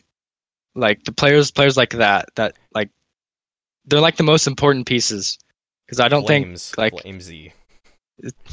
I think Flamesy's a god. Yeah, every team is like needs that type of player. Yeah. If like Shiro and Hobbit and Axile are gonna succeed, enters is like needed. He's for okay that team. He's okay with running in. Yeah. Yeah. Yeah, making that space because he knows who's behind him. Yeah, that's a good point. I think that's. That brings me to, we didn't really talk about NIP, but it makes me kind of concerned about them on T side moving forward a lot, is that, I don't know if you guys heard the part on the HLTV confirm thing. I think Professor asked Hampus, Flusha was wondering what your guys' roles were, because everybody's confused about who's playing what role. And then Hampus said like, oh yeah, well, like Rez is the entry fragger, Plopsky's the entry fragger, and then I was like, but Hampus, you take the most entry duels on this team, so it's like, aren't you the entry fragger? Like, he's like, I don't, and then he's like, I don't know why Flesher would think that, and it's like, you just basically said three people are entry fraggers, like, I don't think you, it's just, yeah, it just helps a team so much when everybody knows, like. Dude, who needs an entry fragger when you have Cristiano Ronaldo, you know what I mean? God, yeah. Well, for CT side, he can be. He can just take any fight whenever he wants to. Like, Device just does what it feels like. Device is definitely an example of, like, an opera, like you're saying, Junior, where he's just calling his play every round. And mm-hmm. that's that elevated NIP. I don't know. I mean, I'm curious if you guys have any thoughts about NIP post-Device at least. Like, I mean, whether you guys caught more of the ZTR version or the LNZ version. Do you guys think this is I think they are, let's see their ranking. Let's just see the ranking so I don't pull a complexity here. They are 6th right now, and they just moved up 5 slots. So do you guys think that NIP is more likely to move up to a top 3 ranking, or do you think they're more likely to move back down to 10th? I think if NIP want to be consistently a top team, they have to figure out this whole academy players coming in and out and this whole situation. Because you can't like bring in Device and just keep swapping players. You need a steady team to play. It kind of sounded like a similar thing in that like I feel like they kind of like the core 3 figured out right now. There's like Device, Rez, and Hampus. Yeah. I think that's like a really nice 3 to build around. Yeah. But Plopsky hasn't really been performing well in like the past few months compared to what he needs to be, and they also just kind of have this like revolving door of a 5th in terms of like the 5th player they're trying to find. Like if you compare it's like Astralis, like what Device had in Astralis, right? I mean obviously I can't say it's similar to their calling, but like Hampus is like kind of similar to Glaive, and like in terms of like you know they're the caller, they're often like getting a ton of info, they're both super aggressive. Yeah.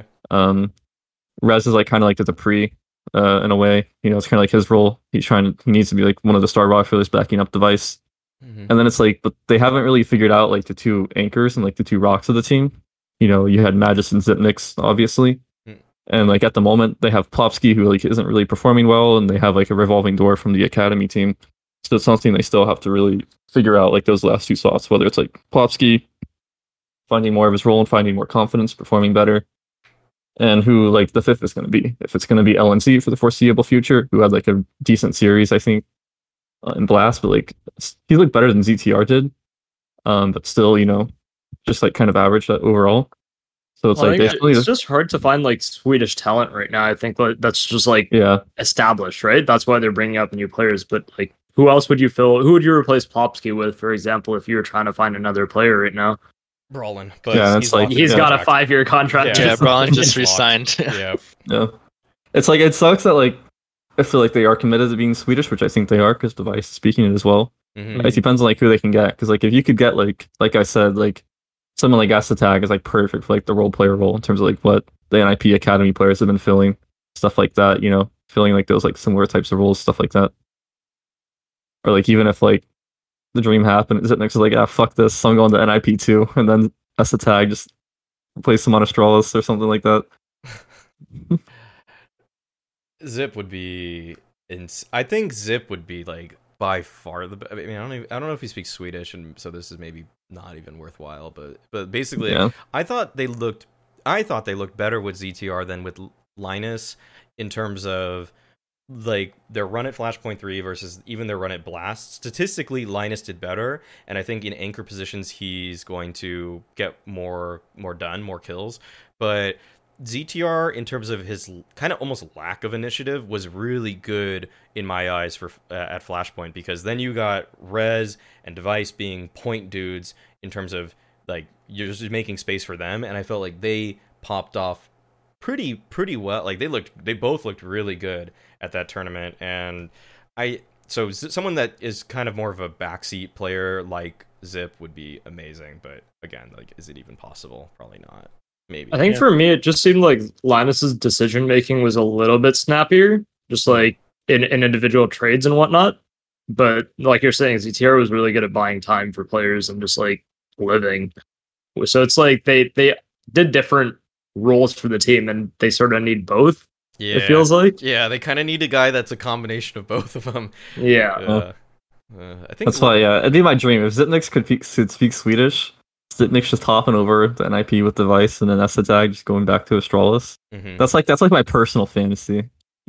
Yeah, of these two teams that I think would work really well, and also I really like to see Astatag back on Astralis because I really like him, and I think he'd be really good. He's like a really good fit for that team. Okay. The last piece of news before we get into the question of the week is actually that Mix has joined Nordavind. Okay, so Mix, how did this come about? I was about to go to sleep one night at like 4 a.m. and then I just got a DM from the GM. Like they were interested in both me and Elma. Oh no! Oh my God! Talking to him. What is this? Okay. Well. Sorry, you guys. That's number 3. Okay. We're back. Okay. So you got a DM. Yeah. So it was like 4 a.m. I got a DM and then I had a meeting. They're actually potentially interested both in me and Elma Putty, even like as like a duo. You know, like kind of like us, like continuing kind of like what we were doing, like for our coaching staff from C9. Yeah. But obviously, since I don't think he was like as interested, and also I think it's just a role like for this team especially that kind of just fits me more in terms of like how I'm still developing and stuff, and kind of like where the team is at the moment. So yeah, I mean, it just kind of came about. I had like I kind of had a trial with them like a month ago or so, where I was more so just like kind of feeling the team out. They were kind of feeling me out in terms of like how I like to do things as well. And then I kind of joined like 2 weeks ago officially at this point, something like that. I, like my first BO3 with them was like against Fiends a few weeks ago, and then I kind of joined before one of our other matches. Yeah, so happened pretty fast, honestly. In terms of I was kind of just chilling, got a DM from him, and kind of talked to him a bit. I liked what they were doing in terms of like their organization, and they also like kind of like the attitude that I have and what I want to bring to coaching and stuff like that. So it was like a pretty nice fit. What's it been like being a head coach, like in terms of the difference between where you were on Cloud Nine and now? I definitely like more control over things in terms of like what's happening.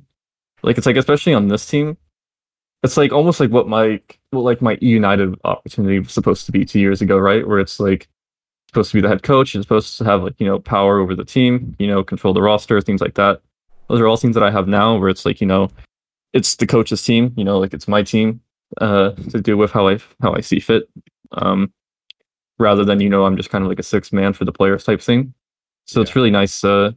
One thing I have been able to, like, getting used to, especially, is just like getting used to more, you know, being within the games, because also, like, something that I don't have much experience with is like being a head coach, like, within the game.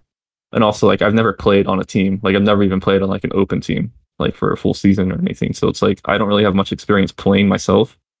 So especially in the online era where you can be more vocal at times, you know, kind of getting more used to that stuff, learning to be more vocal, learning that I, you know, with like more influence over the team comes like more direct, the results affect you a lot more directly in terms of like how much influence you have over them, stuff like that. So just getting used to like how much control and influence I have over the team and how much certain things can like really affect me compared to like as an assistant coach where you can only do so much. So you try to like separate yourself from the results even somewhat a little bit. So if people aren't familiar with Nordavin, the players are Mertz, Tenski, HS, Supra, and Mirbit. Supra's pretty interesting because he was on the Gambit Youngsters roster. HS kind of has been bouncing on a lot of teams. I think the best team he was on was Optic, if I'm not mistaken, where, or maybe that wasn't the best, but it was one of the more notable ones. And then I think he played at a major, actually. I remember just because I... Yeah, he played at Penta, I think. No. Oh, yeah, I think that's right. I remember just because I got one of his stickers and I was like, who the... Hell is no, I'm just kidding. Actually, HS has actually DM'd me a very long time ago. He wanted me to do a player analysis, one of my demo review YouTube videos about him. But he's really hardworking. He likes he loves shit like that. Yeah, and then Mertz has had these rumors. I'm sure you can't comment on about him going to Astralis. That they're looking at him, and he's statistically speaking, he's been the strongest player for Nordavin for a while. Yeah, and from what I know, those are pretty much bogus, at least at the moment. So I will say that, like, at the moment, that's not really a thing. I mean, maybe it'll change. Nothing related to it. Yeah, maybe it'll change. Maybe it's like only within Astralis or something. They just haven't reached out or anything. But like, from what I know at the moment, that wasn't really anything that like was actually happening or even planned to happen. Yeah. So that's kind of just chilling for now. And Mertz has been playing really well for them, though. I was looking at at least the stats for the last couple of matches that you guys have played, and he seems like he's doing really well. I remember Mirbit too, actually, like in the German scene. He was on Sprout, he was on Alternate Attacks. I just remember from Mike Meisterschaft, he was like one of the players that I was bringing up, I think, on Sprout a lot of the time when they were just bullying teams. He was part of that crew of people. So he's got some skill as well, I remember. And I guess one thing I want to know, when you say you have complete control mix, so if you tomorrow said, Mirbit, I'm not liking your attitude, like, can you kick him off the team? Like, what, could you actually do that? I mean, maybe not like at the moment, because I just joined like two weeks ago. So it's like, I just want to know the scope of your abilities on there, like your, you know. I mean, we'll kind of see, like, kind of how things progress, but in like, in theory, yes. Like, if I felt someone wasn't performing on the team, or I felt, you know, change had to be made, then yeah, I could do that. Obviously, I'm not gonna like come in and be like a week later, yeah, you know what? I think we should just kick like three people. Yeah. But one thing I have I haven't like changed players that like wanted to do that yet or anything. Mm-hmm. But I did come in and like on our T sides, I changed the spots on every single map. Literally every single map. And then CT sides, I changed the spots on every single map except two. Mm-hmm. So like I've kind of been changing like how we've like structured ourselves. Like I'm trying to get HS into like a role that I think fits them more. I'm trying to get Super into a role that kind of like fits them more. Trying to like activate them a bit more in terms of like, and also bringing like my own structure and stuff. Like one thing I came in is we started playing Nuke, which Super has actually literally never played in his career. Wow. Because Gambit Youngsters never played Nuke. Right, yeah, and Nordavin also permabanned it before I joined. So he's literally playing Nuke for the first time. So he's played it about 5 times in a team setting at this point. Wow. I mean, he's kind of just a natural at it because, like, he's really good at like taking like contact duels, you know, entering, going first, stuff like that. Huh? He's like the door lurk, and he's like the hut guy, the A anchor. A anchor. It's like so he's like the door guy, so he can just walk out door and just like annihilate people with enter. Yeah. Or, you know, just solid holes towards hut and stuff. So yeah, trying to activate him more in terms of that. He's also just been playing like more. Before he was playing like all anchor spots and like all like lurk spots where he didn't really do much. Mm-hmm. So like I've been trying to change that around so that he's playing more like map control, working more like in that in terms of like doing more stuff in lines of what he was doing on Gambit. And Super is still like 19, like he's still really young, like a lot of the other Gambit guys. And the reason like he kind of got like removed from the team was I think he couldn't get like a Russian visa to like boot camp with them. Yeah, the visa thing, I remember that. Yeah, and also he was like the only like non-natural, the only person that didn't like naturally speak Russian on the team. I'm pretty sure he's actually Estonian. Oh yeah. So yeah, just trying to get him more activated, like. I like the results, and like the results hadn't been very good, like especially in the past few months. There's like been turmoil on the team and stuff, and like things have been kind of like boiling to a certain point. So, but you know, you look at the stats, and it's like not like anyone's like completely just playing terribly individually. Right. It's just Mertz for the most part is the only person that's like consistently playing really well in the most part. So, yeah, I think just trying to get that turned around, just like trying to get everyone activated, playing spots that kind of naturally fit them a lot more. Cool. Has the reception from the players been like? Okay with like I guess you just coming in, like they haven't been like this fucking North American coach coming in and like trying to change all of our shit. Yeah, they've actually been really receptive to like literally everything. So I think they also didn't really like the spot that they were in, and you know they weren't like playing well, so it's not like they're gonna be like, no, we shouldn't do this, you know, stuff like that. Like they've been pretty open to like everything I've said and like all the spot changes that I've made, and you know pretty much everything. They're pretty much receptive, like even from the get go in terms of like how I want to do prep and stuff. Like you know they weren't doing like in-depth prep like I like to do and like really studying teams, so it's worked out pretty well so far. And like the BO3s we played, it's been going pretty well. ESEA Advanced, I'm like 2-2 since I joined. I've never played anything harder than ESEA Advanced in Europe. just everyone's just insane. Yeah. I guess like you play these BO1s and like you have to win both pistols, like it's insane. Like I hate these BO1s, holy shit. It just feels like such a coin flip. But the BO3s have been going well, so I guess you know that's all I can really ask for. We beat like 3 top 30 teams in a row at this point, so... Yeah, the Entropic one was big. Yeah, that one was big. I don't know. Honestly, beating the Bulgarian teams was harder, because the Bulgarian, and I'm pretty sure they're like the best players in the world. Like, I lost to Voivoda. Like, that was like the big loss on C9. That was like really bad. Ships is insane. Yeah, Ships is unscathed, and then the other Bulgarian team, the one that has like Victor, Bubble, and Dreamer, those guys. Oh, yeah.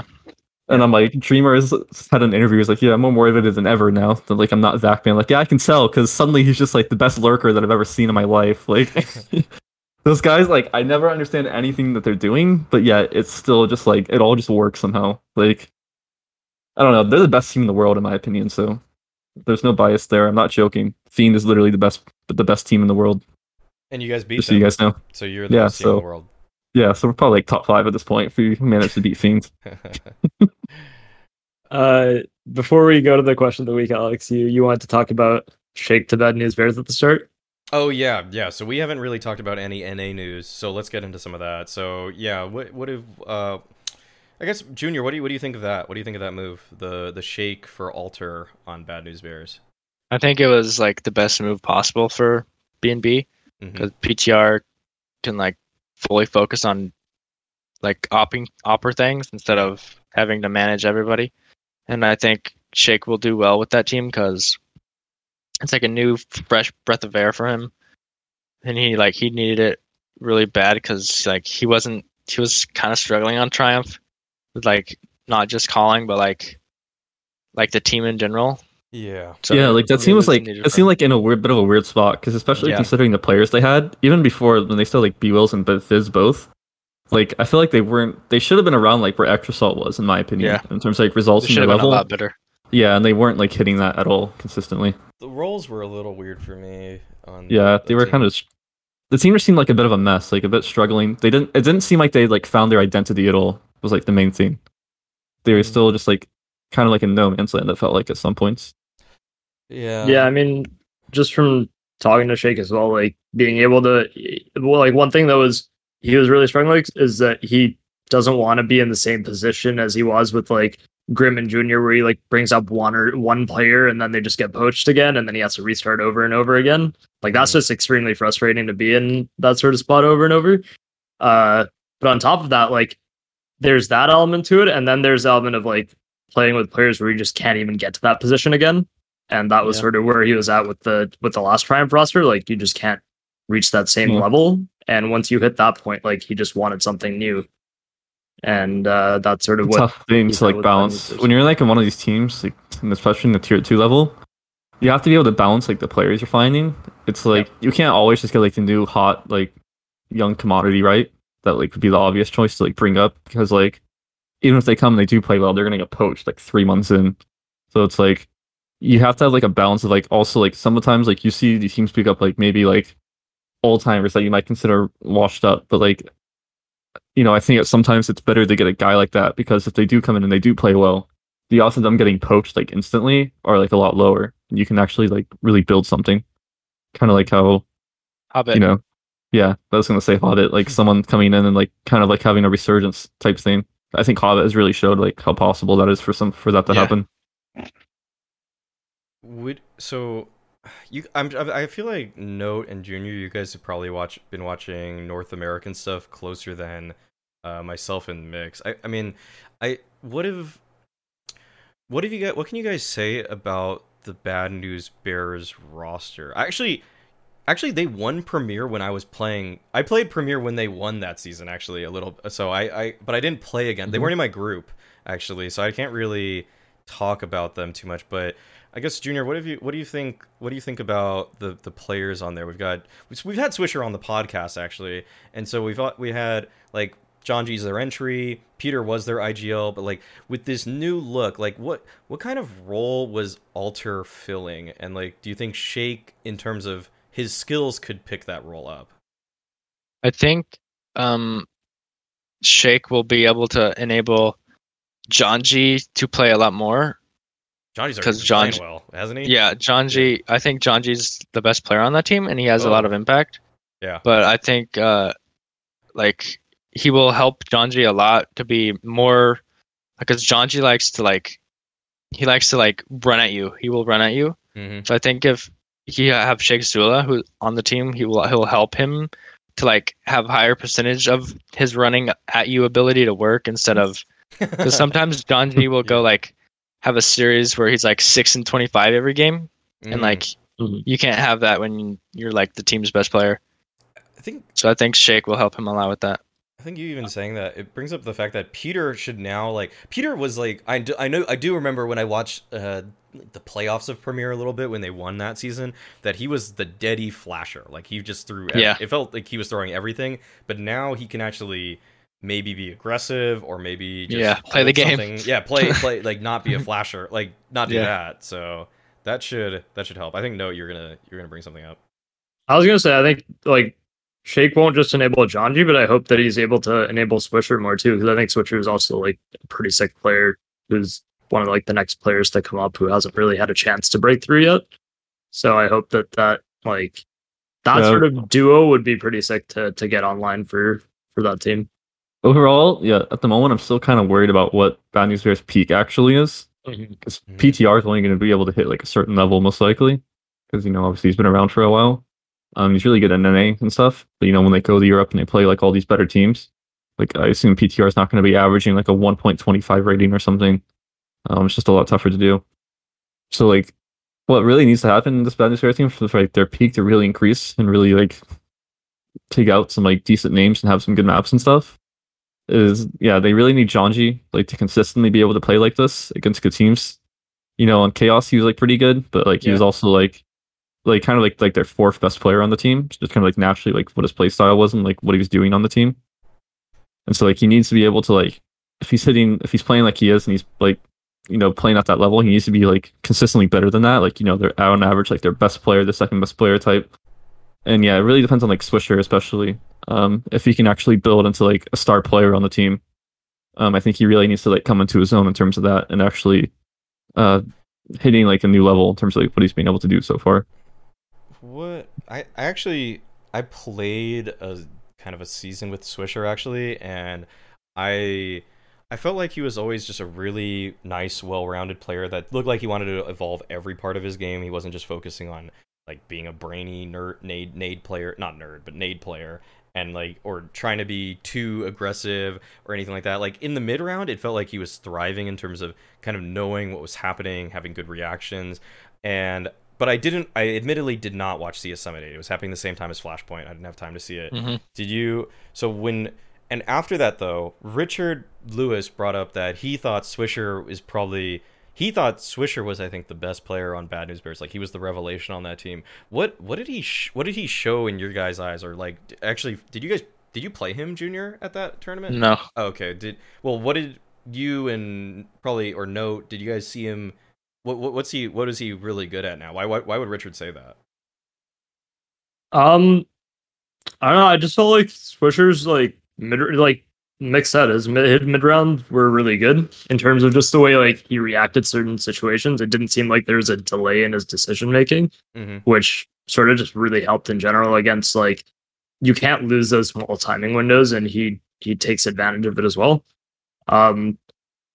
I don't know how to put it into anything quite concrete, but it was basically like, he doesn't seem to be nervous in a lot of those situations where you would see some of these players be nervous in some of those big events where they're first playing against teams like Godsent, for example. Okay, like yeah. It's just like, yeah, I think just the general approach he had against some of these teams worked out. And if that continues to evolve with Shake, then I think the team is able to like that is sort of what needs to happen to get this team to step up when they go to Europe now, for example.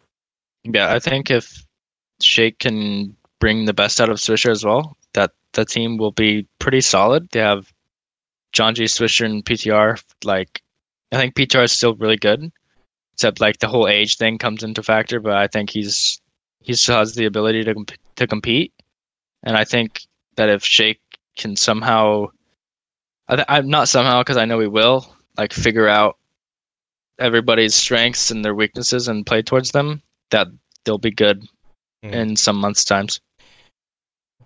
All right. I think that's enough on Bad News Bears. Actually, hey, they also have merch coming out, by the way. Support NA. Oh, isn't it in collab with just like Chillin', Big Chillin'? It's with Big Chillin', yeah. Big Chillin', Bad News Bears collab, yeah. I think it's on the 24th or something. All right, well, everybody get your calendars out, get your... get the drop date right on point so you don't miss out if you want to support Bad News Bears. Because yeah, so actually one last question then for Junior. Before we go into the question of the week, I have one more question for Junior, and it's what does the future look like for Junior? What does it look like for me? Yeah. Well, I just asked for a break because the whole it was like I wouldn't call it burnout, but like I was just super stressed and like wasn't enjoying Counter-Strike. Mm-hmm. So right now I'm just taking like time off to find like my love for the game again, because it kind of like disappeared for the past couple of months. So like right now I'm like just taking time off and like casually playing Counter-Strike instead of like putting my whole work ethic into it. Okay. Are you playing FPL? The FPL isn't popping. It is. It has. I've been trying to play it too because I see one game a day or something, and I'm like, yeah, I didn't get it. Okay. That's how it is. That's just, yeah. So it's kind of hard to find the games for it right now. It's weird, but I mean, quickly, you say you lost your like love for the game. Is that just because you were boot camping constantly? Like you were playing from home? Is it just the constant grind? Yeah, it was like something I'm not used to because I had like my whole everyday life was Counter-Strike. Like I couldn't, and I was like 7 hours away from friends, family, so I couldn't like play with them or talk to them. If I wanted to, it was like 1-2 o'clock at night, but then I had to wake up for practice and the next day. So I didn't really have like, and also I was by myself with Portuguese speakers. Like they're like my brothers, but like they're not like, they're Brazilian, so they're not your best friends. They can be your friends, but they're not. It's not the same as your like local group of friends you probably hang out with regularly. Yeah, so it was like, it was just like It was like the whole Rush thing. Like when he first got there, he was super depressed. But like for me, when I hit like the 2 month mark of being gone, I was like, wow, this is like, I need a break from this. This is a lot. Because I first got there, like it was like a dream come true. But then every single day is the same. So then it takes a toll on you. Yeah. I actually, when you put it like that, it just struck me. Like when I played for ASIO and we had to move into that team house in Oklahoma, it was just like, even though it's still America, it was just foreign. It feels very foreign. Like I've actually never lived in a landlocked area, period. I'm always by an ocean in California, New York, and Hawaii. But, and then moving to Oklahoma is just like what is going on here? Nothing's going on here, actually, is the answer to that question. But and then putting your entire life into it, it feels so different than even when you're grinding on teams before that. It feels like because you're at home, there's that kind of work-life balance where after practice you can kind of go back to your relax. Life. Yeah, your relaxation period is much more to your liking. Whereas when you're in a new area, the way you relax is not the same. Like I don't even know what to do there. Like I was like, I can't go see my friends after. I have to hang out with my teammates, and then it just feels like the constant, like the feeling of having to work with people. Like if anybody works a normal job, they probably know that they don't always want to they don't want to hang out with their coworkers after work every day, and that's the only people you know over there. So it's such a different experience. And like, but I think that's the one way I can put it to someone that works like a 9 to 5, that like, you know, once a week, maybe hang out with your coworkers, but not every day. Like you don't want to do that. So you can't escape it. Like it's not like, I wouldn't say it's a 9 to 5 Counter-Strike. It's like a 9 to 5 job. If you want to be the best, you have to do it like every single day, all day. Yeah. It's a life choice. It's your life. Yeah. Yeah. Okay. I mean, on the plus side, you never had your sheets stolen away in the middle of the night and the power turned off when you were at that house. So. Yeah, true. Stories. True. Is yeah. Classic. Okay. Let's go into the question of the week. We'll finish up with this, and I don't think the graphic's gonna work, guys. No, it's not. It's not gonna work, actually. Almost surely. Let me see. I'll try it. For anybody actually watching the YouTube thing. Nope, it's very messed up. We're not doing that. Okay. Okay. So the question is, so that people don't have to read it there, is something that's been striking me lately when I've been watching a lot of CS is that it feels like there's this balancing act between being proactive and reactive with the way that teams like to play. And I would say a team that's very reactive, for example, is like NIP. They're very reactive. They play like back a lot of the time, and they let the action come to them. Not saying that they don't have reactions to it, but they don't usually kick things off. In terms of proactive versus reactive play, and like a proactive play or team would be more like VP, where they send you Kinder on some mission to start every round. In terms of those two, what do you think is the best balance for... I'll make it a two-part question. Do you think one is better for Counter-Strike than the other? And Mix, what do you think is better? Do you think being proactive is better or being reactive is better? Generally proactive, but I mean, it can kind of depend, right? For me, the big thing is just making sure that, like, if you do, like, I think playing reactive is fine. It also can just depend on, like, the players you have, right? But, like, if you are playing reactive, like, you need to still be playing kind of, like, proactive within, like, that window, right? Like, you can't just be, like, reacting to people and then just like letting them come into your angles, especially in like online CS where like peeker's advantage is like so strong.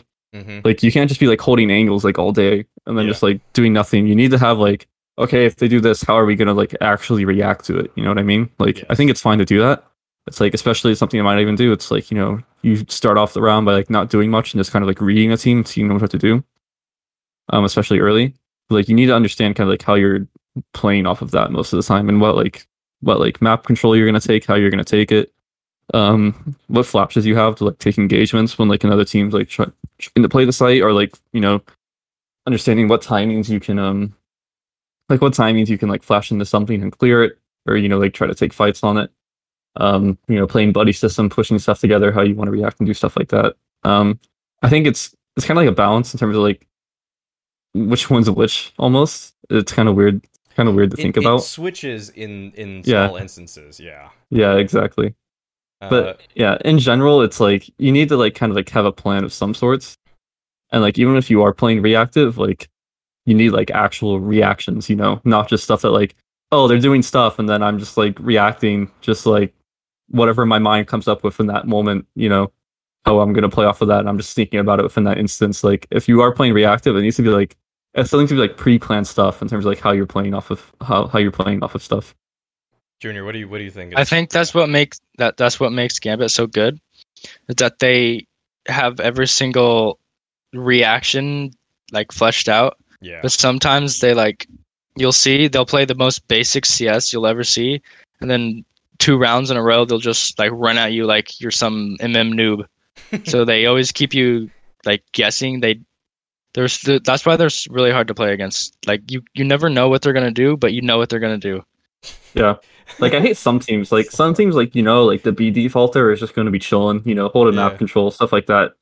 And then with Gambit, like Axel is just peeking fucking short all the time, just like randomly just taking dry fights. Yeah. Or like on intro peak, Forrester like will just like walk out monster by himself. And, like I remember one time, like we played them in a scrim on C9 when they were still Windstrike, and Forrester was just walking out monster on Floppy all the time and just killing him, like just taking like a 1-on-1 dry fight. And it's so hard to like fight, like if you're not winning the fight, right? Like it can be such like a strong peak, especially if someone's comfortable with taking like the barrel fight and whatever. So it was like the next time we wanted to play them in a match, we thought we were gonna play them on Overpass. We told Floppy to just buy an op at barrel, like we're just like fuck this guy, like just hold him. Yeah, we're like dude, fuck him, just hold him, like just buy an op, just buy a second op, like. Yeah. Normally the barrel guy doesn't do it, but like whatever. Right. If he wants to do that, then like you just need to buy it off and just hold him. It is. And I think sometimes I feel like some teams are scared to like go for like the second op or like on like certain spots or like you know do like certain things that are just reacting and punishing a team like that. Mm-hmm.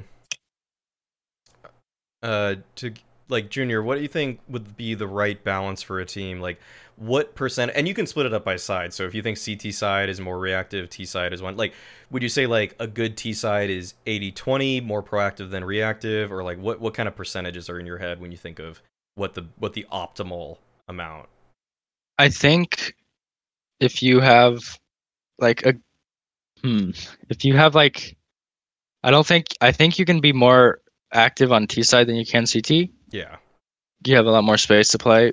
Because on CT, I think it depends on based off like what's happening in the round. But if you like say like a 4v4 and you need info, I think you can only like you can't really like send like an anchor to go do it. It's got to be like an opper or like an aggressive rifler. Mm-hmm. So I think that's a hard question. Okay, how about I put it like this? Do you think, well, on T side you want to be more proactive than reactive because you eventually have to get into a bomb site, like obviously. Yeah. So what do you think? How much more? God, it's so hard to give it like an exact way to even ask this. But like, what percentage more do you think you want to be proactive on T versus CT? Like, would you say you're like twice as like 70% more proactive? Or just like a tad more, or like, yeah. I think on CT, your only reactions come off the T's reactions, so you don't really like you can't just really be reactive because of no reason. Mm-hmm. So your only reactions on CT side are the actions of the CT. Well, like sometimes you will want to do like like an aggressive mid play on Mirage, for example, mm-hmm. as a CT, like run your rifler up and like do that. That 2 mid setup where the Opper holds top and the Rifler and Valley holds like the underpass thing. Like, so you have to get into those setups sometimes, but like, do you think a team should run that? I think like 10-20%. Yeah. I don't think that should be a couple times a half. Couple times. Yeah. Yeah. That's like a span you throw out there. And if it works, that's like a free round. But if it doesn't, then the CT money is obviously hard to balance. So you're going to be, you got to do it correctly. You can't do it on like the first gun round that you lose, because then you lose it's 0-4, then it's 0-5. Yeah. And you have no money. No, what do you got any opinions on proactive versus reactive? Yeah, I mean, I think on 2 points. One is that I think it changes map to map as well, because some maps you do have to be more proactive than reactive. Like, for example, on Dust 2, on a long rush, like your B player probably wants to be proactive or like react and push up or B if you know that they're going out long with 4 people, mm-hmm. for example. Or like on Mirage, if you have someone that you know they're taking mid with three people, then you probably want your A guy or your B guys to push either A ramp or into apps and try and take that one-on-one, right? So like there's a lot of reactions that can be done, but depending on the map, there's more like different proactive options as well. I think like 10-20% is probably the right breakdown on that, like because there's only so much that you can really do until you're just like, if someone's defaulting like Gambit does so much, like you're just gonna start feeding into them. You're gonna grief, yeah. Yeah. And so it's like there's only like a certain level to that it's effective. So yeah, I think that's about right. Okay, what do you think though, Junior? What do you think Art's number though would be for being 100%? Just always 100% without a doubt. Yeah, just always do it on his own terms. Like I think.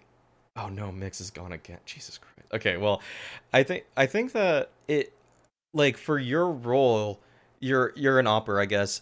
I guess you call your play pretty often though. Like if you would want to, ideally call it pretty often.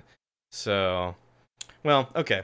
This was kind of a hard question to balance, actually, I've realized. And how about I structure it like this? If you're looking at the top 5 teams in the world right now. Like in oh shoot, I don't want to bring that up on my screen because then I just ruin everything. If you guys looked at the top 5 teams in the world right now, would you label any of them as, like, which ones would you label as proactive versus reactive? Gambit, BP or proactive? BP would be proactive, yeah. Yeah. How about Heroic?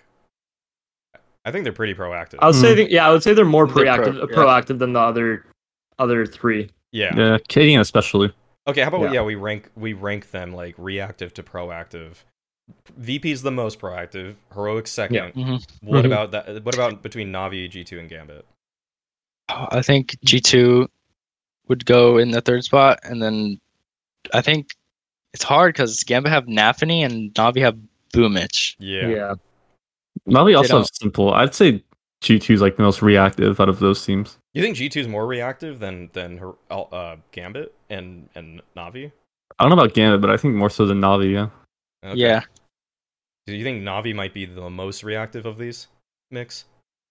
No, I'm saying Navi's more proactive than G2 is. No, he's saying like, Gambit, Navi, G2, right? So they're just going 1 to 5, and the most proactive. It actually is. It's not always like that. But today it looks like it might be. Yeah. I mean, if G2 and Heroic were switched yesterday, then it wouldn't be like this. But okay. Well, I think G2 is the most reactive team, is what I was saying. So they're the least proactive team. Really? Yeah.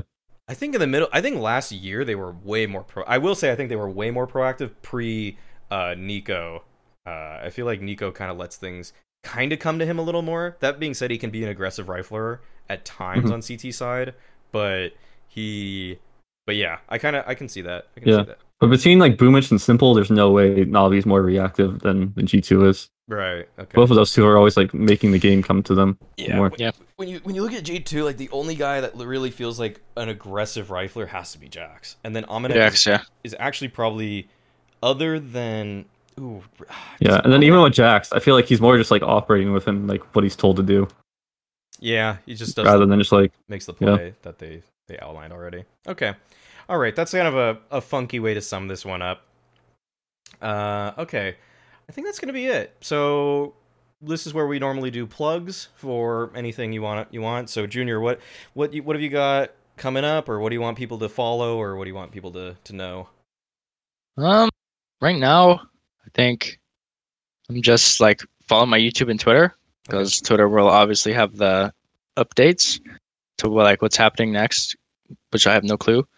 And on my Twitter, you can see all my socials on my pinned tweet. And yeah. Cool. Follow Junior's Twitter. It's right there actually beneath his webcam. So check him out there. Mix, what have you got? Shout out to Northern, new team. Usually pretty you nice. Shout out to a player. Who are you shouting out on Nordic? Well, it's a team this time because I got a new team. Okay, you gotta do that one first then. Okay, gotcha. Yeah, and then we'll go to players. The one player is Pimp, who's the streamer for Nordovan. Oh, there you go. No, what have you got? I really just follow my Twitter as well. Nothing else. No shout articles? Out Bad News Bears. Not right now, but shout out Bad News Bears merch drop. It's on the 23rd.